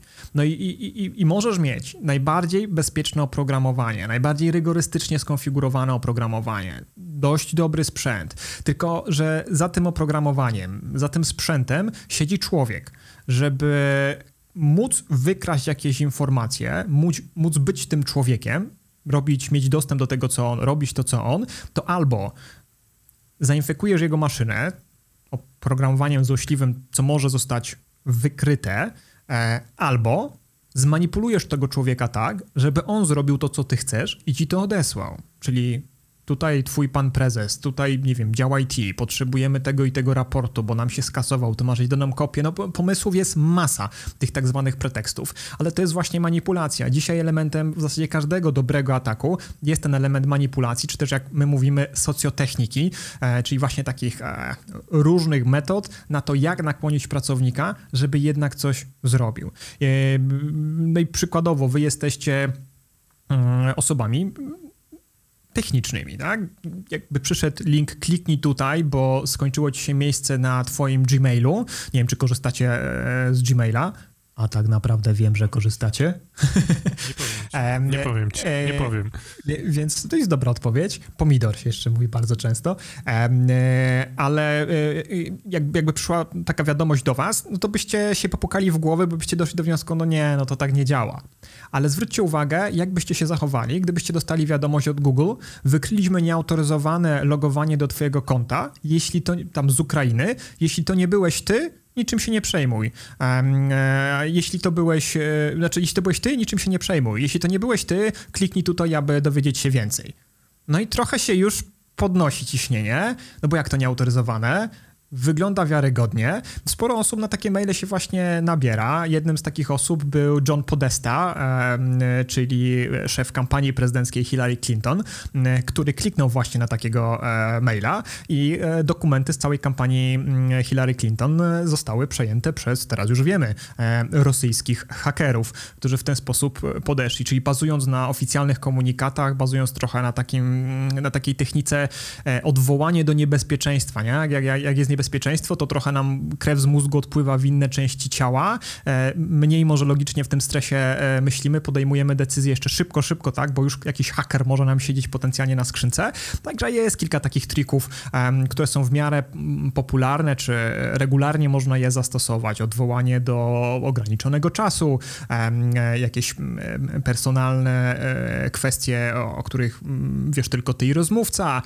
prośba o to, żeby ktoś zrobił ci jakąś przysługę, usługę w zależności od tego, z jakiej e, pozycji kontaktujesz się z tą osobą, czy też, co na niektórych działa, na innych wręcz przeciwnie, e, odwołanie się do autorytetu, tak? No tutaj, nie wiem, policja albo jakiś urząd, przekaż nam te informacje, bo będzie problem. Jak poleciały maile, e, które podszywały się pod jeszcze wtedy GIODO i nie tylko do kancelarii prawniczych, ale do wielu różnych urzędów z informacją o tym, że jest zapowiedź kontroli, no to wszyscy, o Jezu, z załączników są szczegółowe informacje, no to bach, bach, załącznik otwierają, w ogóle jak Giodo, to stres, nie wiem co robić, może mam jeszcze nieogarnięte te wszystkie kwestie związane z danymi osobowymi, bo to było zaraz po wejściu, mm, zaraz po wejściu rozporządzenia w życie, więc, yy, więc tak, więc no, to były takie, yy, takie ładne haczyki, które pokazywały, że są bardziej skuteczne niż inne. Teraz inny z takich haczyków, który miał świetne konwersje, bo yy, kampanie przestępców polegają na tym, że się wysyła jakiś pretekst, tak, twoja paczka została zatrzymana, bo jest za ciężka dopłać złotówkę, nie? No, 90% osób czeka teraz na coś zamówionego z internetu, więc może się odnieść, że chodzi potencjalnie o to, o to zakupy, które właśnie wczoraj zrobili, tak? Tak? I mówią, o Jezu, ale złotówka to niewiele dopłacę, ale nie orientują się, że to jest e, zły adres strony internetowej. Mm, natomiast e, jak się pojawiła pandemia, no to te preteksty się zmieniły, żeby były bardziej wiarygodne. Twoja paczka wymaga dezynfekcji. No i teraz już mówimy, kurde, no nie wiem, czy wymaga, może są takie nowe przepisy, no to zapłacę, tak? Już na ten dopłata o przeciążenie, e, cięższą przesyłkę bym się nie złapał, nie? Natomiast rekordy popularności, czyli, czyli łapania ludzi, E, była taka kampania SMS-owa, gdzie dostawało, osoba dostawała SMS-a z nadawcy, który był podpisany nie jako tam, nie wiem, InPost, Kurier ABC czy cokolwiek innego, tylko było podpisane Gejoza i usługa Gejoza została aktywowana na twoim telefonie. Ogłoszenia będą spływały dwa razy dziennie. Koszt każdego ogłoszenia to 25 zł. Możesz darmowo wypisać się z usługi pod tym adresem. No i teraz Wiecie, jakie jest podejście do niektórych spraw w Polsce. Niektórych to oburzy, innych przerazi. Nie wiem, może część osób obrzydzi. W każdym razie, to ile osób klikało na tego linka i chciało się wypisać, bo nie chciało być elementem usługi gejoza, było naprawdę dobrym haczykiem z punktu widzenia przestępców. Także przestępcy e, uczą się, kalkulują, próbują dopasować swoje preteksty, tą socjotechnikę do tego, żeby jak najbardziej taką osobę zmanipulować. No i to jest właśnie, e, można powiedzieć, taka, taka kwintesencja tego udanego ataku. E, ty każdego podejdziesz, tylko musisz wiedzieć jak, co go najbardziej zaboli, na co zareaguje ze wstrętem, co mu wyłączy myślenie, co go najbardziej zestresuje. To tym masz go dojechać. Jak tak zrobisz, to prawdopodobnie to mm, e, e, e, prawdopodobieństwo sukcesu będzie bardzo wysokie. No ja cały czas czekam na e, jakiegokolwiek klienta, który by się odważył zaakceptować nam jeden ze scenariuszy ataku, który mamy, że wysyłamy masowego maila do wszystkich w firmie, i w tym mailu jest informacja, podszywamy się pod dział IT, jest informacja, Pani Kasiu, wypowiadamy w trybie natychmiastowym umowę o pracę. E, I w treści maila jest informacja, e, ze względu na poważne naruszenie regulaminu korzystania z urządzeń komputerowych w firmie, to jest przeglądanie prywatnych e, stron w godzinach pracy, lista stron w załączniku, ze skutkiem natychmiastowym wypowiadamy umowę o pracę. No i takiego maila dostajecie. Jest lista tych stron. Niech pierwszy rzuci kamieniem ten, kto na firmowym komputerze w godzinach pracy nie wszedł na jakieś prywatne strony. Prawdopodobnie każdy wchodzi, nie? Czy to jest powód do tego, żeby e, dyscyplinarnie wypowiedzieć komuś umowę o pracę? Pewnie raczej nie, ale może w tym stresie nie myślisz, bo już do ciebie dociera, że kurde, mam dwa kredyty, piątkę dzieci, mąż stracił pracę przez koronawirusa, no cokolwiek, robi ci się słabo. No i rozumiem, że właśnie działy prawne mają problem z tym, żeby taką wiadomość zaakceptować przed wysyłką do pracowników, bo jak to jest firma, która ma 5-7 tysięcy pracowników, co nam się już zdarzało, to wysłanie takiej wiadomości spowoduje, że no statystycznie dwóch z nich prawdopodobnie jakiegoś zawału lekkiego może dostać, a nie chcielibyśmy ich mieć na sumieniu. E, to mają być e, ćwiczenia, to ma być nauka, to nie ma być szkodzenie firmy. Czyli musimy siłą rzeczy wyłączyć pewien element arsenału, którym potencjalnie dysponujemy i którym dysponują przestępcy. Natomiast jak się wcielicie w rosyjskiego hakera Wasyla, no to taki Wasyl, czy on się będzie zastanawiał, czy ktoś dostanie zawału, czy nie? Nie, on wie, że to jest dobry pretekst, on go wyśle, dlatego że na ten pretekst no bardzo dużo pracowników mu odpowie. Ale żeby było jasne, wystarczy, że się złapie jedną ofiarę w firmie, która kliknie, da dostęp i ma się dostęp do jej komputera. Z tego jednego komputera szeregowego pracownika można się wiele nauczyć, można zdobyć wiedzę, która pozwoli nam ukierunkować, mówię nam, ale atakującym pozwoli ukierunkować ataki e, na resztę e, firmy i krok po kroku, e, po nitce do kłębka. To jest właśnie mm, takie piękno tych ataków, że jak ktoś umie odrobinę myśleć, to jest w stanie ułożyć taką ścieżkę ataku. To nie jest trudne, ale ta ścieżka ataku będzie bazowała na pozyskanych informacjach, nad, nad używaniu zaufania osób, na technikach manipulacji, a niekoniecznie na tym, że mnie w ogóle interesuje, jakie oprogramowanie związane z bezpieczeństwem, czy jakiś sprzęt z bezpieczeństwem firma ma wdrożony wdrożony. Ona może mieć świetnie zaprojektowaną sieć infrastrukturę. Ja tutaj, mając te dane, będę bazował tylko na tym czynniku ludzkim, będę próbował pracownika nagiąć do tego, żeby mi przekazał swoje dane dostępowe i zrobię to, co on, albo właśnie, żeby się potencjalnie zainfekował, choć to może być groźne, bo możemy zostać wykryci i wtedy ja będę robił to, co on może robić na jego komputerze, a on nawet o tym nie będzie wiedział. E, mogę ci opowiedzieć historię taką, bo ja kiedyś padłem ofiarą właśnie takiego, e, takiego ataku, ale całe szczęście nie dałem się na to nabrać. I, i, i powiem ci, jak to wyglądało. E, zasadniczo sytuacja była taka, że w pewnym momencie dzwoni telefon. Odbierasz telefon, ja siedzisz w firmie, dzwonisz, dzwoni telefon, odbierasz telefon, a tam po drugiej stronie się wydziera na ciebie gościu, który jeszcze mówi jakimś takim, wiesz, łamanym angielskim, żeby było lepiej to ja jestem głównym szefem firmy, to, to że, że, niby to jest ten, ten prezes, który gdzieś tam bardzo daleko, daleko w jakimś tam kraju siedzi. Jestem zablokowany na jakiejś tam wyspie, to chyba był Madagaskar czy coś takiego. Jestem zablokowany na jakiejś tam wyspie, robię jakąś transakcję. Natychmiast przelej mi taką i taką kwotę pieniędzy na takie i takie konto, bo bez tego nie mogę tej, e, e tej transakcji wykonać. No i cały patent polega na tym, że ponieważ ta osoba krzyczy na ciebie, i, i, i taki telefon dostały y, inne też osoby w firmie, tak? To też to nie byłem tylko ja, bo to było na zasadzie takiej, że prawdopodobnie tam były obdzwaniane wszystkie telefony. No, prędzej czy później ktoś prawdopodobnie się tam gdzieś trafił, kto, e, no, kto miał uprawnienia do wykonania takiego przelewu, to po pierwsze, i kto się mógł przestraszyć, że to faktycznie jest jakiś daleko, daleko posadowiony szef, który właśnie faktycznie jakąś transakcję M&A, wiesz, wykonuje i on faktycznie tych pieniędzy potrzebuje i nie może przejść przez jakąś taką prawdziwą drogę. E, no ja wtedy mhm. tego przelewu nie wykonałem, bo akurat padło na osobę, która nie mogła takiej kasy przelać, ale mm, no, to właśnie to mi przypomniało mm, o tym, że, że można mieć najlepsze systemy informatyczne, najlepsze firewall zabezpieczenia, czasami w, zadzwoni do ciebie ktoś, kto będzie ciebie po prostu, mm, wiesz, no, no, na ciebie krzyczał, żebyś natychmiast coś teraz zrobił, bo on się śpieszy, zrób to teraz, już teraz. Mhm. Now. No to tu, tutaj właśnie masz te e, dwie zasady. Pierwsza to jest wyjście z autorytetu, odwołanie do autorytetu. E, bo to jest twój szef, prezes, nie chcesz się przed nim zbłaźnić, potencjalnie jesteś karny. I druga rzecz to jest to ograniczenie czasowe, tak natychmiast, szybko, do końca dzisiejszego dnia muszę to mieć, będzie duży problem. I to na niektórych e, rzeczywiście działa. E, to jest tak zwany business email compromise i bardzo często polega to nawet nie na tym, że ktoś dzwoni, tylko po prostu włamuje się na jakąś skrzynkę, uczy się struktury firmy albo zakłada bardzo podobną domenę i wysyła rzekomo jako prezes informację o tym, że szybko trzeba przelać kasę. Ale są właśnie bardziej dopracowane ataki. Ty byłeś e, elementem takiego bardziej dopracowanego ataku, gdzie ktoś zadał sobie trud, że rzeczywiście dzwoni.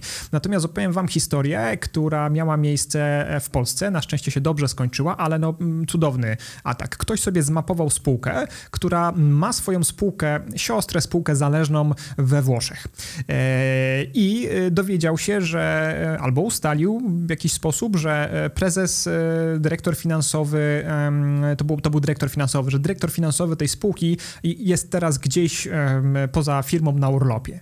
I w biurze w Polsce pojawiła się na początku e, taka informacja właśnie telefoniczna, gdzie zadzwoniła osoba, która z, po angielsku, ale z włoskim akcentem, no znanym tym pracownikom, ponieważ często z Włochami po angielsku rozmawiają, powiedziała coś takiego. E, dzień dobry, ja jestem prawniczką naszej e, spółki tutaj, tutaj bliźniaczej we Włoszech. No mieliśmy taki nieprzyjemny incydent, który spowodował z naszej winy niestety, spowodował pewne straty w innej firmie. Mm, potencjalnie możemy zostać e, pozwani i zapłacimy duże odszkodowanie, ale udało się, bo właśnie wy, wy, wyszłam na chwilę ze spotkania, e, które ma e, zażegnać ten kryzys, udało się przekonać tą poszkodowaną spółkę, żeby nie wniosła żadnego aktu oskarżenia pod warunkiem, że, że dzisiaj do godziny 15 zapłacimy takie zadośćuczynienie, tak, taką, taką karę można powiedzieć. I ja teraz daję tylko znać telefonicznie, bo jestem tutaj z kierownikiem działu finansów, który został pilnie wezwany na to spotkanie, on nie może wyjść, bo jeszcze tam e, prowadzi te rozmowy. Ja daję znać, e, e, jak, jakie są decyzje, przygotujcie się na ten przelew. Mailowo za chwilę przyjdą wszystkie ustalenia. No i po 15 minutach wpada mail, gdzie rzeczywiście ten dyrektor finansowy, z prywatnego adresu e-mail, Gmaila pisze, że no słuchajcie, jestem na urlopie, ale taka sprawa, e, pewnie wam już prawniczka mówiła, powinna do was dzwonić. E, jest, jest taka sytuacja, że trzeba zrobić przelew e, na to i na to konto takiej takiej wysokości.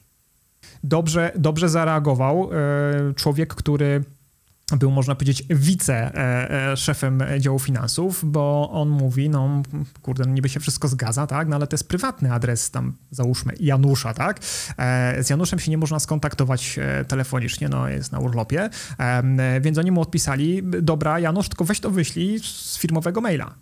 No i potem udało się dodzwonić, zażegnać ten kryzys, no ale, ale sytuacja jasno wskazuje na to, że ktoś dostał się w jakiś sposób milion sposobów jest na to, do prywatnej skrzynki. Zauważył, że to jest osoba, która być może wynosi pracę z firmy e, do domu poprzez prywatny adres e-mail. To jest grzech wielu pracowników, e, że sobie wysyłają jakieś rzeczy na prywatnego Gmaila, żeby w domu popracować. E, skumał, gdzie ta osoba pracuje, mając to konto, ułożył fajne story, nawet wynajął aktorkę z włoskim akcentem po angielsku po to, żeby dać sprawie, dodać sprawie tej wiarygodności, tak? No bo może sam mail to by nie wzbudził takiego zainteresowania, ale mail, telefon, wszystko się spina. No było na naprawdę bardzo, bardzo, bardzo blisko. Zresztą nie trzeba szukać przypadku, który się powiódł. E, Węgier bodajże, jeśli dobrze kojarzę, założył firmę, która miała podobną nazwę jak firma azjatycka e, i e, wypełniała zamówienia dla Google, Amazona, wielu różnych e, zagranicznych spółek z Doliny Krzemowej na sprzęt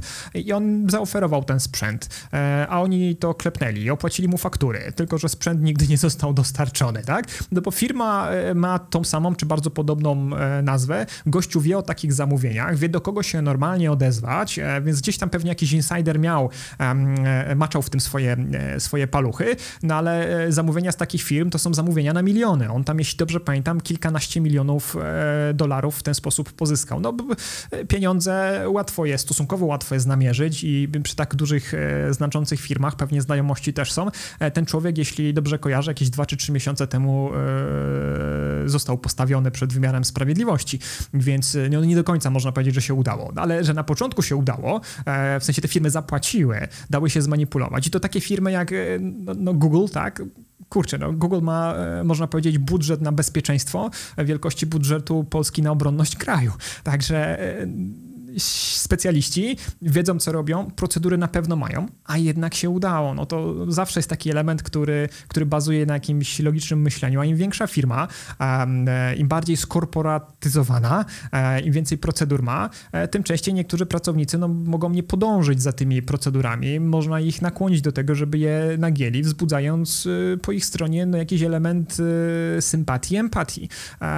Kojarzycie pewnie to, że można wyrobić duplikat karty SIM, co jest wykorzystywane do tego, aby okradać ludziom konta w bankach. Tak na marginesie dla większości e, partnerów w kancelariach prawnych, którzy figurują w KRS-ie ze swoim PESEL-em, e, to e, często do takich ataków jest potrzebny PESEL, który przestępca pozyskuje z oficjalnych źródeł z rządowych baz danych na przykład. E, można założyć, że partner kancelarii na koncie ma więcej niż statystyczny Polak, więc jest już dobrym celem. Jeśli tego partnera się zainfekuje, to dalej nie można go okraść, no bo jest jeszcze ten drugi element autoryzacji transakcji e, bankowych właśnie kodem wysyłanym na, na przykład na SMS czy do aplikacji. E, I tutaj jest, ten, jest, jest ta potrzeba pozyskania tego numeru telefonu duplikat, poprzez duplikat karty SIM, po to, żeby można było sobie taki przelew klepnąć, jak już mamy inne dane zebrane.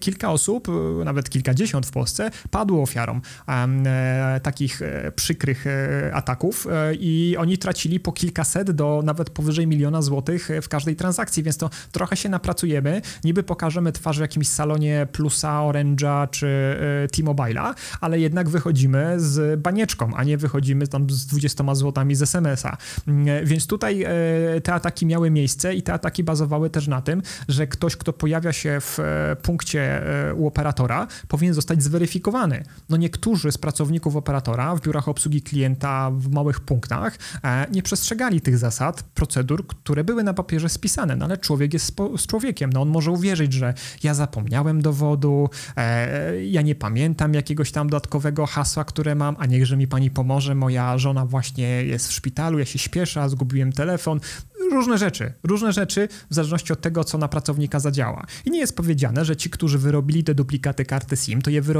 e, za pierwszym razem, jak próbowali je wyrobić. No ale salonów, powiedzmy, Plusa czy T-Mobile'a e, w danym mieście to jest pewnie kilka, więc jak mi się w jednym nie uda, to idę do drugiego e, i próbuję do skutku. No, statystycznie na tysiąc może raz mi się uda, ale ten jeden raz to dla mnie będzie już to zwycięstwo jakby całkowite.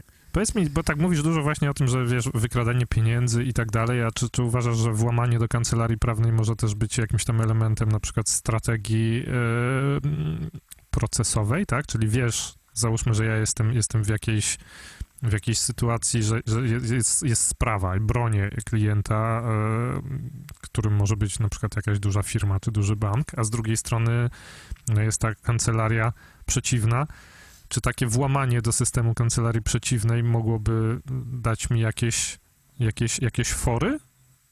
Absolutnie tak, tylko ja rozważałbym, wcielę się teraz w takiego e, przestępcę w e, kapturze, e, kominiarce i skórzanych rękawiczkach, który doradza e, nieetycznemu, e, tak, nieetycznemu e, adwokatowi, z którym się mierzysz, ja bym wybrał jednak sposób pozyskania danych taki, który byłby najbezpieczniejszy, czyli zostawiłby najmniej śladów, przy, miał najmniejsze ryzyko wpadki, może niekoniecznie byłoby to właśnie takie komputerowe włamanie, bo ja akurat zdaję sobie sprawę z tego, e, jak wiele śladów takie włamania komputerowe zostawiają. Jasne, można próbować być anonimowym e, w internecie, no ale często e, pewne metadane, które się pozostawia w dokumentach, mogą być bardzo zdradliwe i mogą wskazać na, na to, kto stoi za atakiem. Więc może jednak lepiej, nie wiem, podrzucić jakiegoś stażystę, który nadstawił ucho, albo w inny sposób pozyskać te informacje, które chcesz pozyskać, czy w inny sposób, nie wiem, ośmieszyć, czy naruszyć twoją nieszarganą opinię, podważyć twój e, autorytet. No, możliwości niestety jest, e, jest bardzo dużo. Jak się popatrzy na to, jak e, wyglądają kulisy niektórych ujawnionych operacji, na przykład rządowych, no to tam panowie e, sięgają po całe portfolio różnych e, środków po to, żeby wyeliminować e, przeciwnika, nie tylko właśnie na tej warstwie cyber, warstwie internetowej, komputerowej czy sprzętowej. To co, to jeżeli byśmy powrócili do tego pytania, które zadałem na samym początku, czy lepiej trzymać danych w chmurze, czy lepiej trzymać dane na swoim jakimś tam właśnie prywatnym serwerku. Pod biurkiem albo w toalecie. To w sumie wygląda na to, że, że gdziekolwiek, ale przeszkolić swoich ludzi i wyczulić ich na to, żeby nie dali się nabrać. No wiesz, to jest coś kosztem czegoś, bo e, mając te dane tylko i wyłącznie u siebie, ryzykujesz tym, że jeśli ktoś zabierze ten jeden komputer, na którym to masz, albo ten komputer i tego NASA obok, na który były zrzucane backupy, albo nie wiem, e, piętro niżej ktoś odkręci gaz i, i zapali papierosa a, i wszystko się posypie, to, to stracisz te dane. Jak masz to w chmurze, to jest mniejsze ryzyko, że to stracisz. Dalej ono istnieje, ale no jednak jest, jest mniejsze. E, w chmurze też e, masz możliwość E, oddania, wyoutsourcowania e, opieki nad danym systemem, aktualizacji oprogramowania, wgrywania tych patchy, łatek osobom, które tylko i wyłącznie tym się zajmują. To jest ich e, day job. Jak się pojawia atak, w ciągu kilku minut one się tym atakiem zajmą. Jak się atak pojawi na twój customowy portal e, wystawiony na tym nasie do internetu, no bo jednak musisz zdalnie jakoś do tych danych mieć dostęp, jak nie wiem, podróżujesz, więc zakładam, że jakoś będziesz je udostępniał, to jest ryzyko, że zanim ty się w ogóle dowiesz, że taki atak miał miejsce, że taki problem został znaleziony w oprogramowaniu, z którego korzystasz, zanim wgrasz tę aktualizację, to ktoś już może masowo skanując po prostu kolejny adres IP w internecie, namierzyć ten twój serwerek i go, mówiąc brzydko, dojechać, tak, zaszyfrować, zniszczyć, coś zrobić. Także tutaj jest no, pewnego rodzaju e, seria pytań, na które musisz odpowiedzieć i dopiero widząc te odpowiedzi, można powiedzieć, że w twoim przypadku lepiej by było, żebyś te dane trzymał tu i tam. Ja nie mówię, że chmura jest zła. Ja nie mówię też, że chmura jest dobra. Może takie hybrydowe rozwiązanie byłoby wskazane. Po prostu trzeba zwrócić uwagę na inne ryzyka, jeśli dane trzymamy u siebie, a na inne ryzyka, jeśli dane trzymamy u kogoś. E, bardzo często prawnicy e, z mniejszych kancelarii korzystają z e, skrzynek mailowych, które są skrzynkami, no właśnie, na Gmailu, nawet na O2 czy WP, czyli na skrzynkach mailowych, które są darmowe. E, które, e, które w ogóle chyba nie, zgodnie z regulaminem nie powinni, po, powinny być wykorzystywane do mm, prowadzenia działalności mm, e, gospodarczej, do prowadzenia biznesu, no ale największe kłamstwo w internecie to jest przeczytałem i rozumiem, rozumiem regulamin, tak, i akceptuję regulamin, więc widać, że nawet prawnicy tego nie czytają. Mm, I, i, i tutaj pojawia się taki problem, o którym kiedyś dyskutowaliśmy zresztą z chyba Pawłem Litwińskim e, i obaj jesteśmy zgodni, że no, chyba raczej nie powinno tak być, e, że ważne dla jakiejś sprawy dokumenty znajdują się na darmowej skrzynce, bo taka darmowa skrzynka dzisiaj jest, jutro może jej nie być. Większość tych darmowych skrzynek no, jest darmowa, więc to też nikt nie gwarantuje, że e, jakiś pracownik portalu tam nie zajrzy. E, gdyby chciał, e, to pewnie może, tak samo jak wyszło na jaw niedawno, że jeśli ktoś chce, to może zajrzeć i podmienić nawet adres e-mail na koncie jednego i drugiego prezydenta Stanów Zjednoczonych, już nieobecnego, czy też schakować konto Gatesa, Muska itp. itd., dlatego, że tysiąc pracowników Twittera miało dostęp do takiego interfejsu, który pozwalał to zrobić, pozwalał podglądać pewne informacje na temat kont, e, w tym dane kontaktowe i, je modyfikować. E, no i tutaj jak spojrzymy na te skrzynki mailowe, no to z jednej strony mm, takie darmowych, darmowych dostawców powinniśmy przekreślić. No ale z drugiej strony, jak spojrzymy na Gmaila, przykładowo, to taki Gmail domyślnie ma tyle elementów bezpieczeństwa, czyli chroniących, odsiewających ten phishing, ostrzegających przed złośliwymi za załącznikami, że to może być dla małej kancelarii, dla mm, samodzielnego prawnika nieznającego się na bezpieczeństwie, moim zdaniem bardzo dobre rozwiązanie, e, ponieważ e, to jest ta wiedza, to są te elementy, których on nigdy nie osiągnie e, u żadnego innego dostawca, już na pewno samodzielnie sobie ich nie skonfiguruje. Więc pytanie, czy skorzystać z tego bezpieczeństwa? No może pójść na jakiś kompromis i wykupić e, korporacyjną usługę, e, usługę dla firm od, od Google i tam tego Gmaila mieć. I tu już zostawiam prawnikom, czy serwery będą wtedy w Europie, czy poza Europą, czy przekazywanie takich danych poza Europę jest możliwe prawnie w polskim porządku prawnym, czy nie, to już nie jest moja domena. Natomiast technologicznie są plusy i minusy każdego rozwiązania. Tylko trzeba mieć świadomość, e, że te darmowe skrzynki to nie są skrzynki właścicieli. Z dnia na dzień ona może zniknąć. No i co wtedy? Wszystkie historię wielu spraw tam na przykład y, potencjalni ludzie mieli jakieś kontakty i to potracili. Może to y, przetrącić nawet biznes, y, a może nie, jeśli ktoś zadbał o to, żeby trzymać dalej jakiś swój wizytownik e, i na karteczkach żółtych spisywać numery telefonów co ważniejszych klientów. To dosyć często w takich sytuacjach właśnie rozważania tego, czy chmura, czy nie chmura, czy konto prywatne, znaczy w sensie, czy konto płatne, czy konto bezpłatne, dosyć często, albo nawet w tym scenariuszu, o którym dzisiaj też rozmawialiśmy, że jakiś tam dyrektor finansowy sobie przesyła na swoje swojego Gmaila dokumenty, no bo on sobie lubi popracować wieczorem, nie? E, I dosyć często jest argument, który, który takie osoby, które to robią, e, czyli używają właśnie na przykład darmowego Gmaila przy okazji spraw zawodowych, mówią, no tak, ale to w sumie nie jest ryzykowne, no bo przecież kim ja jestem? Ja jestem tylko panią jakąś tam Kowalską, która pracuje przy jakimś tam bardzo małym wycinku po prostu rzeczywistości firmowej, czy, czy, czy, czy tych spraw klienckich, które, które ta, ta kancelaria prowadzi, czy Ja, do, nie jestem Elonem Muskiem właśnie, nie jestem Donaldem Trumpem, nie jestem nikim z pierwszych stron gazet, żeby jakiś haker chciał mnie tutaj, wiesz, podejść i, i jakoś, jakoś skorzystać z tego, że ja akurat to trzymam na trochę mniej bezpiecznym albo, albo w, w ogóle na niekontrolowanym przez mojego pracodawcę systemie.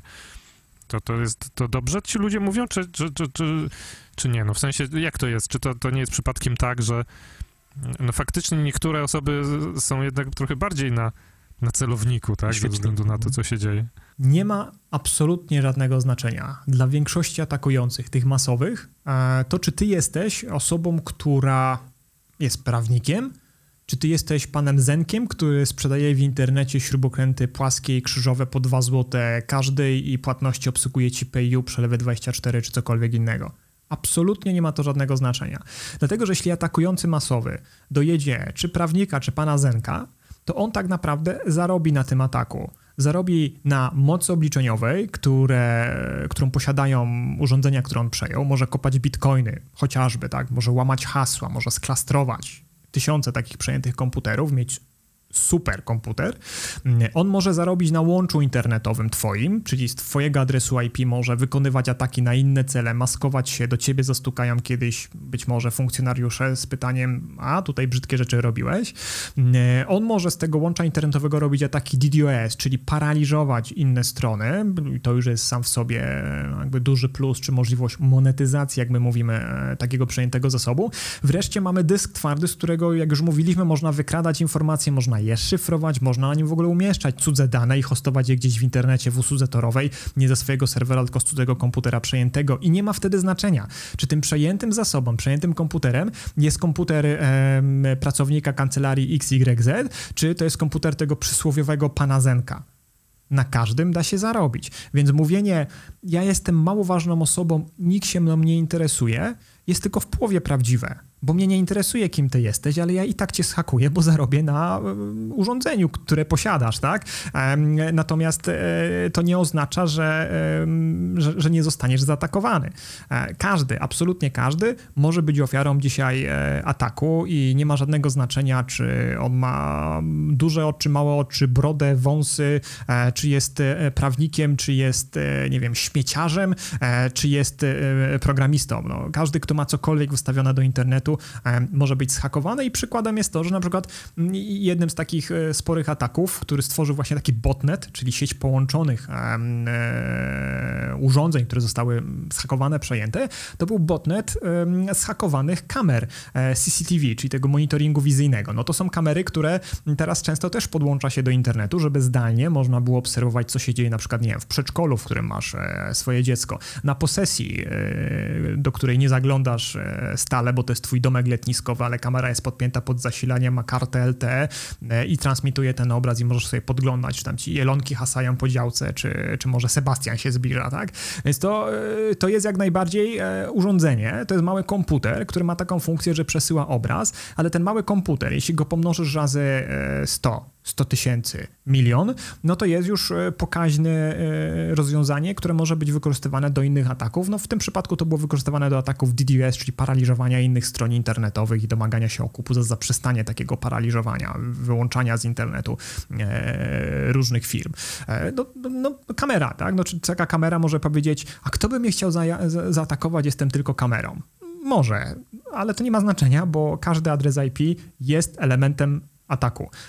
Przeskanowanie całego internetu na obszarze IPv4, jest jeszcze IPv6, e, tam już jest to bardziej skomplikowane, no ale na IPv4, adresy IP, które kojarzycie najbardziej, oddzielone czterema kropkami, e, czterema? Trzema kropkami, to e, przeskanowanie pod kątem jednej usługi, na przykład takiego serwera webowego, który często posiada jakieś błędy, zajmuje około 5 minut. Więc po pięciu minutach mamy informację, gdzie teraz w internecie podpięte są te potencjalne urządzenia, które za chwilę mogę zhakować. No i puszczam kolejną pętelkę, kolejne 5 minut, no i kończę z 200 tysiącami, z 5 tysiącami, z 3 tysiącami przejętych urządzeń. Pod warunkiem, e, że je szybko zabezpieczę przed ponownym przejęciem za pomocą tej samej podatności, bo w tym momencie, kiedy ja o tym mówię i kiedy ja to robię, to robi to 50 tysięcy innych osób na świecie, które polują na tego typu kamerki, także ciągle jest rywalizacja. Ty się włamiesz, że za chwilę ktoś inny się za tobą włamie i cię wyruguje z tego systemu, bo mówi moje, moje, oddawaj, tak? Ehm, więc pytanie, czy w ogóle możesz tak zabezpieczyć jakiś sprzęt. Często zresztą takie złośliwe oprogramowanie wykorzystywane do ataków mm, ma taką funkcję, że paczuje właśnie, łata ten system, żeby e, inni, inni się nie dostali na niego, albo nawet e, wyszukuje, czy już ktoś na tym systemie jest i próbuje e, z tego systemu usunąć kogoś, kto był tam wcześniej i sobie śpi i też wykorzystuje tą, tą maszynę. No, no tak niestety to wygląda. Nie, no to ja, ja, miałem rację, jak kiedyś tłumaczyłem mojej żonie, że no, już dzisiaj to się nie prowadzi, wiesz, działań wojennych poprzez najeżdżanie kogoś fizycznie, tylko wystarczy po prostu zabawić się właśnie w tego typu klimaty informatyczne. No to, to brzmi zupełnie jak ten, jak, jak opis jakichś działań wojennych, no to co powiedziałeś. No pa paszport, e, e, wirusy e, czy złośliwe programowanie nie potrzebuje paszportów. Żołnierze, agenci, którzy gdzieś jedzą sobie zwiedzać katedrę, a tak naprawdę nawiczokiem kogoś muszą otruć, no gdzieś jednak jakiś ślad zostawiają. Jak duży, to możecie przeanalizować sami tą sprawę, tak? Być może częścią tej operacji było to, żeby ona wypłynęła, tak? No bo jednak Rosja lubi sobie tam czasem pogrozić palcem i pokazać, że to my, ale nic nam nie zrobicie, tak? W, w, w każdym razie masz rację stuprocentową. E, zdobywanie, wykradanie informacji jest stosunkowo proste, nie powoduje rozlewu krwi. E, jest tanie, na pewno tańsze niż kupowanie Black Hawków, czołgów i dokonywanie jakiejś inwazji i może być też PR-owo korzystne ciche, jeśli zostanie dobrze e, zrobione. Więc e, każdy hakuje każdego, jeśli teraz mówimy o tym state level, rządowym e, poziomie. I to do tego stopnia, że sojusznicy, czyli Amerykanie i Niemcy, też hakują się nawzajem.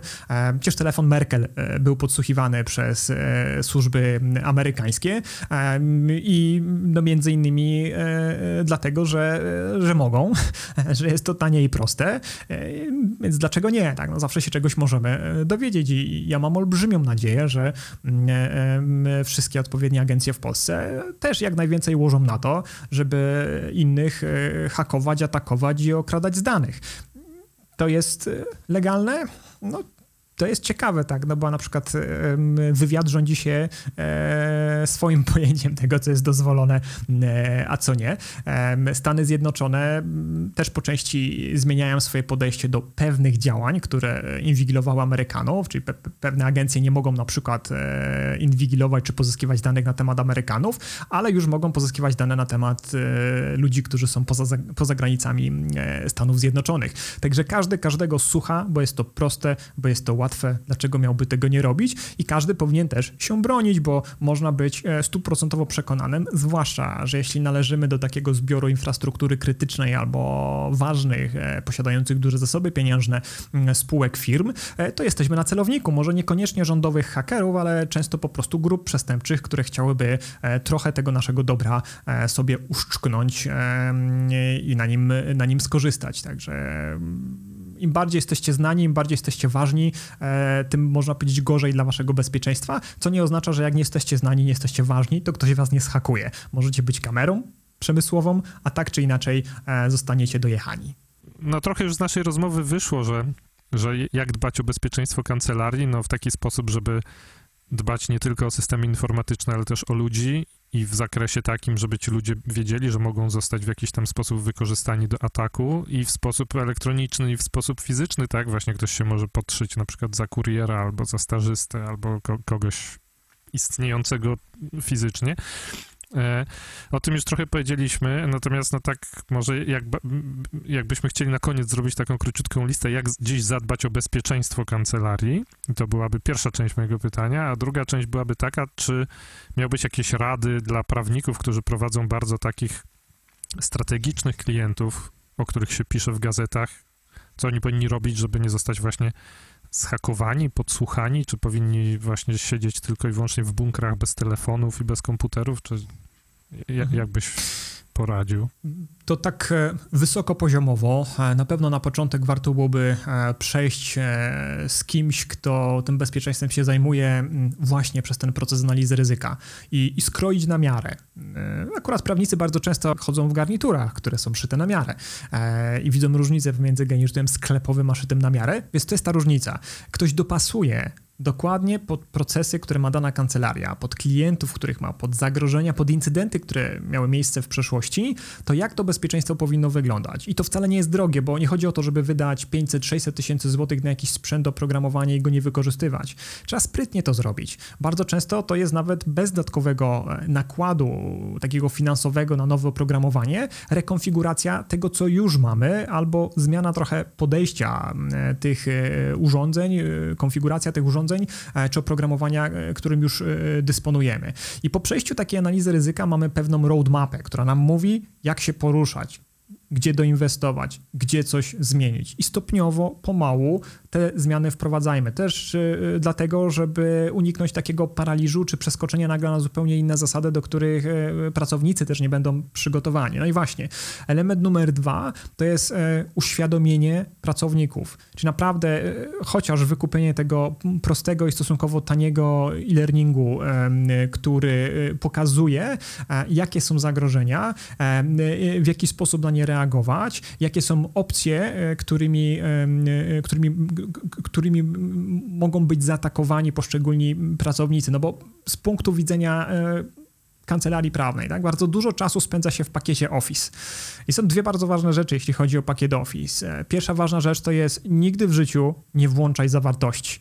To jest taki przycisk, który się pojawia. Ten dokument do poprawnego wyświetlenia wymaga włączenia zawartości, czyli uruchomienia makr, tłumacząc na język techniczny. E, bo większość takich ataków e, polega na tym, żeby podesłać komuś załącznik, który po otworzeniu w aktualnej wersji e, Microsoft Office spowoduje uruchomienie takich makr i wtedy już ten komputer nie jest komputerem tego pracownika. Atakujący mają nad nim kontrolę. Ale druga rzecz, która być może jest ważniejsza, to są metadane. E, edytując takie dokumenty, zostawia się pewne informacje na temat tego, kto, kiedy, jak długo edytował ten dokument, gdzie go edytował i jakie zmiany nawet być może wprowadził w pewnych obszarach.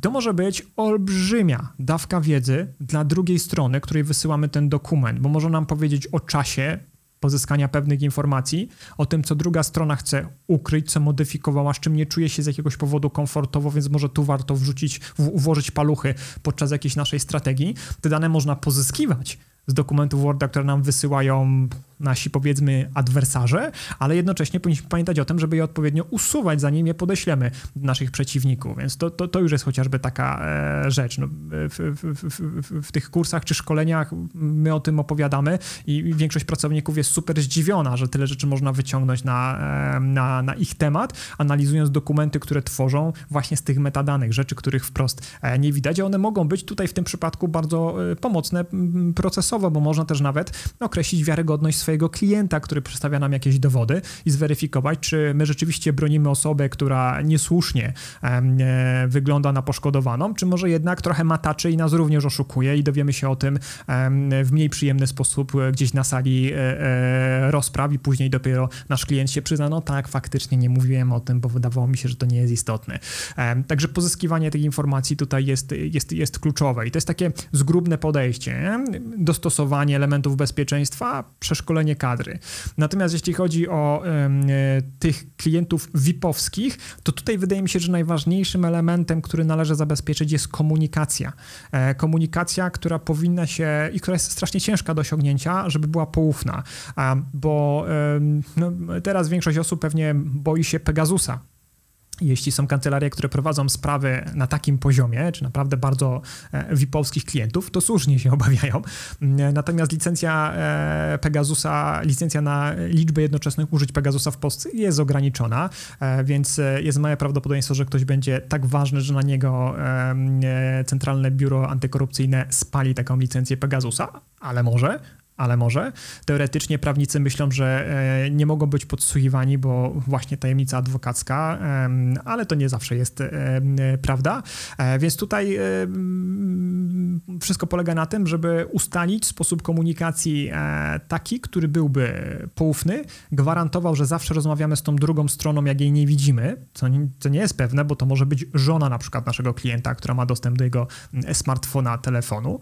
E, no i trzecia rzecz jest taka, e, czy jesteśmy gotowi na to, żeby treść tych rozmów wyciekła. Zawsze to, co przesyłamy przez internet, nawet w prywatnej, poufnej rozmowie, szyfrowanej sygnałem, WhatsAppem, czyli potencjalnie tym bezpiecznym komunikatorem, może e, zostać ujawnione, no bo jeśli ktoś stoi za naszymi plecami i patrzy na nasz ekran, a dokładnie tak działa Pegasus, albo po prostu kamera, która jest gdzieś zostawiona w biurze, to pewne informacje mogą zostać pozyskane. Jeśli my nie dbamy, odpowiednio nie skonfigurowaliśmy naszego smartfona, to w ogóle jest temat na osobny dwugodzinny podcast mm, czy spotkanie, to, to ktoś może pozyskać te informacje z naszego bezpiecznego komunikatora, jeśli uzyska dostęp do naszego e, smartfona, więc może naprawdę na wiele sposobów się potknąć, jeśli chcemy taką bezpieczną komunikację e, przeprowadzić i zażartować. Moglibyśmy, że być może najlepiej to spotkać się z kimś w saunie, e, siedząc nago, jeszcze najlepiej może w basenie, tak, żeby żadna elektronika nie przeżyła, jeśli nawet mamy ją w jakichś zakamarkach naszego ciała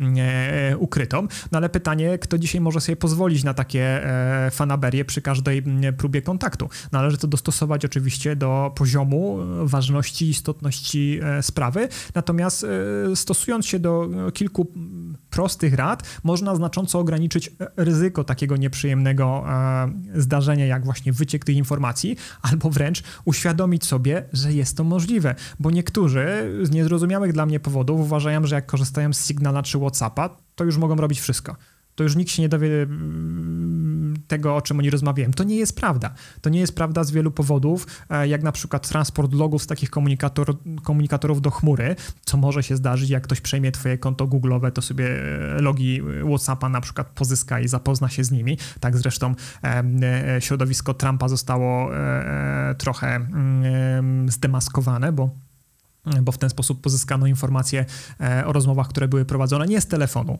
którego nie odebrano, który był bezpieczny, tylko po prostu prosząc operatora o dostęp do e, danych zgromadzonych na koncie takiego i takiego użytkownika, który był elementem komunikacji. E, druga rzecz, że e, telefon, e, e, zabezpieczenia telefonu mogą zostać przełamane. Jest do tego odpowiedni sprzęt, którym e, służby dysponują, a który, który nie jest dostępny dla śmiertelników i może na przykład, mówiąc wprost, po kolei zgadywać piny czy kody blokadu ekranu na takim iPhone'ie. No jest naprawdę e, wiele rzeczy. Trzeba sobie zdać z tego sprawę i na takiej rozmowie, konsultacjach czy właśnie szkoleniu e, komuś te oczy mogą się otworzyć i może zobaczyć, e, że forma komunikacji, jaką dobrał, niekoniecznie gwarantuje takie poczucie bezpieczeństwa, jakie mu się wydawało, że on ma. A fałszywe poczucie bezpieczeństwa to jest duży problem, bo jak ja myślę, że coś jest bezpieczne, to pozwalam sobie na więcej a jak to nie jest bezpieczne, to pozwoliłem sobie na więcej w kanale, który jest niezaufany i to zemści się przeciwko mnie, bo ktoś te informacje może po prostu pozyskać i później wykorzystać do tego, żeby e, no, cały mój misterny, misterny plan zniweczyć wiecie, ja jestem przytłoczony. Znaczy pewnie jak wiele osób, które po raz pierwszy y, tak głęboko zaczyna rozmawiać o tej cyber, o tym cyberbezpieczeństwie, bo y, wiecie, ja przekładam sobie to, co, to, o czym rozmawiamy na teraz na moją codzienną praktykę i patrzę na mojego maka, który stoi przede mną i telefon, który gdzieś tu też leży i zastanawiam się, jak ja jestem zabezpieczony, jak moja rodzina i wiecie, i moje dzieci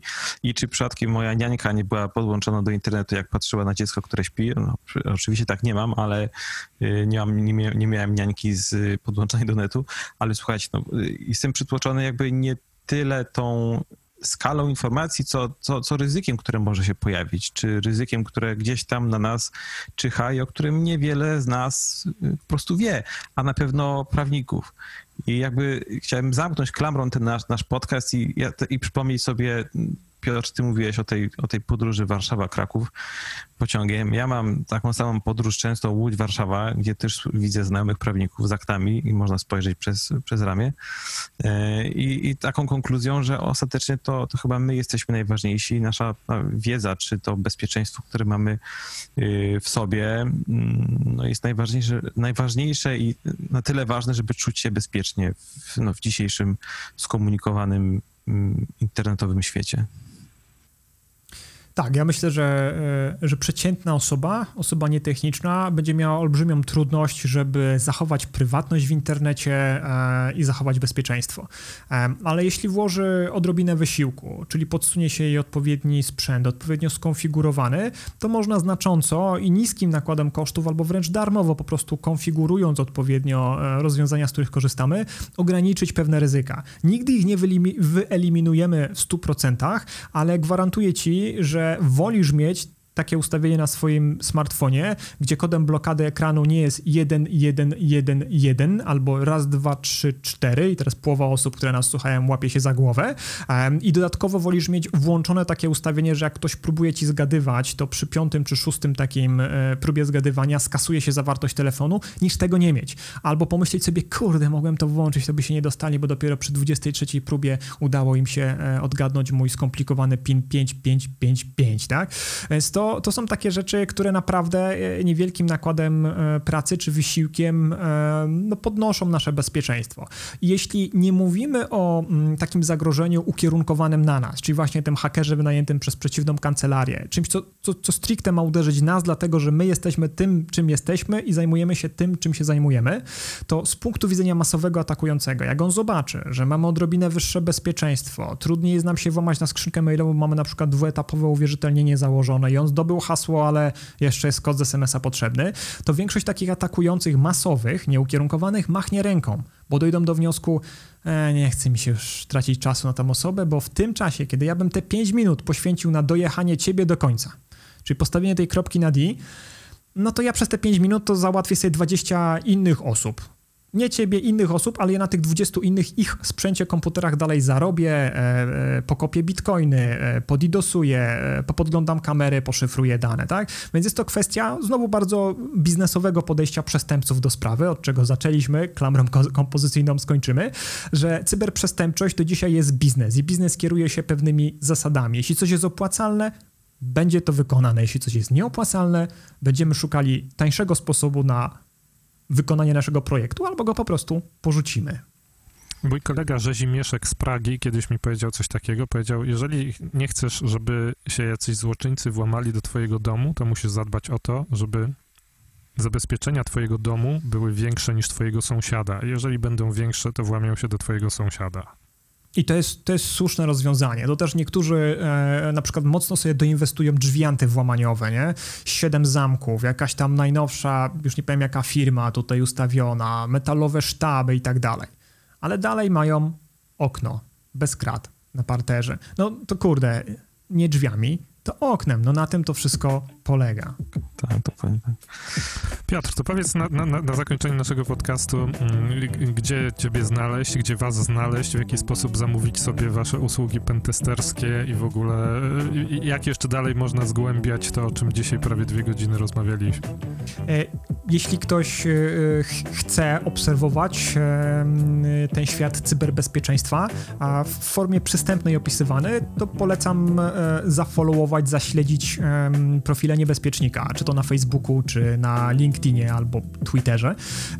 Tam wrzucamy regularnie jakieś artykuły i tam też przez niebezpiecznika w zakładce szkolenia, czy w zakładce testy można nawiązać z nami kontakt po to, żeby takie uszyte na miarę um, usługi szkoleniowe dla poszczególnej branży, bazu, bazujące na przykładach, na przykład tylko i wyłącznie z rynku prawnego, bo to bardziej będzie przemawiało do prawników, albo tylko i wyłącznie z branży motoryzacyjnej, jeśli ktoś jest firmą motoryzacyjną, e, możemy przygotować i w przeciągu 3 godziny czy 3 godzin, e, jak ktoś ma tyle e, samozaparcia, przekazać tą wiedzę i sprawić, żeby pracownicy no, nie popełniali błędów, za które mogą grozić firmie nie tylko jakieś tam procentowe kary, e, na przykład nałożone przez RODO, tylko czasem takie błędy mogą wręcz pogrzebać taką firmę, czy w oczach klientów, czy całkowicie sprawić, że kliknięcie właśnie w jakiś link spowoduje stratę dokumentów, które były ist niezwykle istotne, wyczyszczenie rachunków bankowych e, i tak naprawdę pogrzebie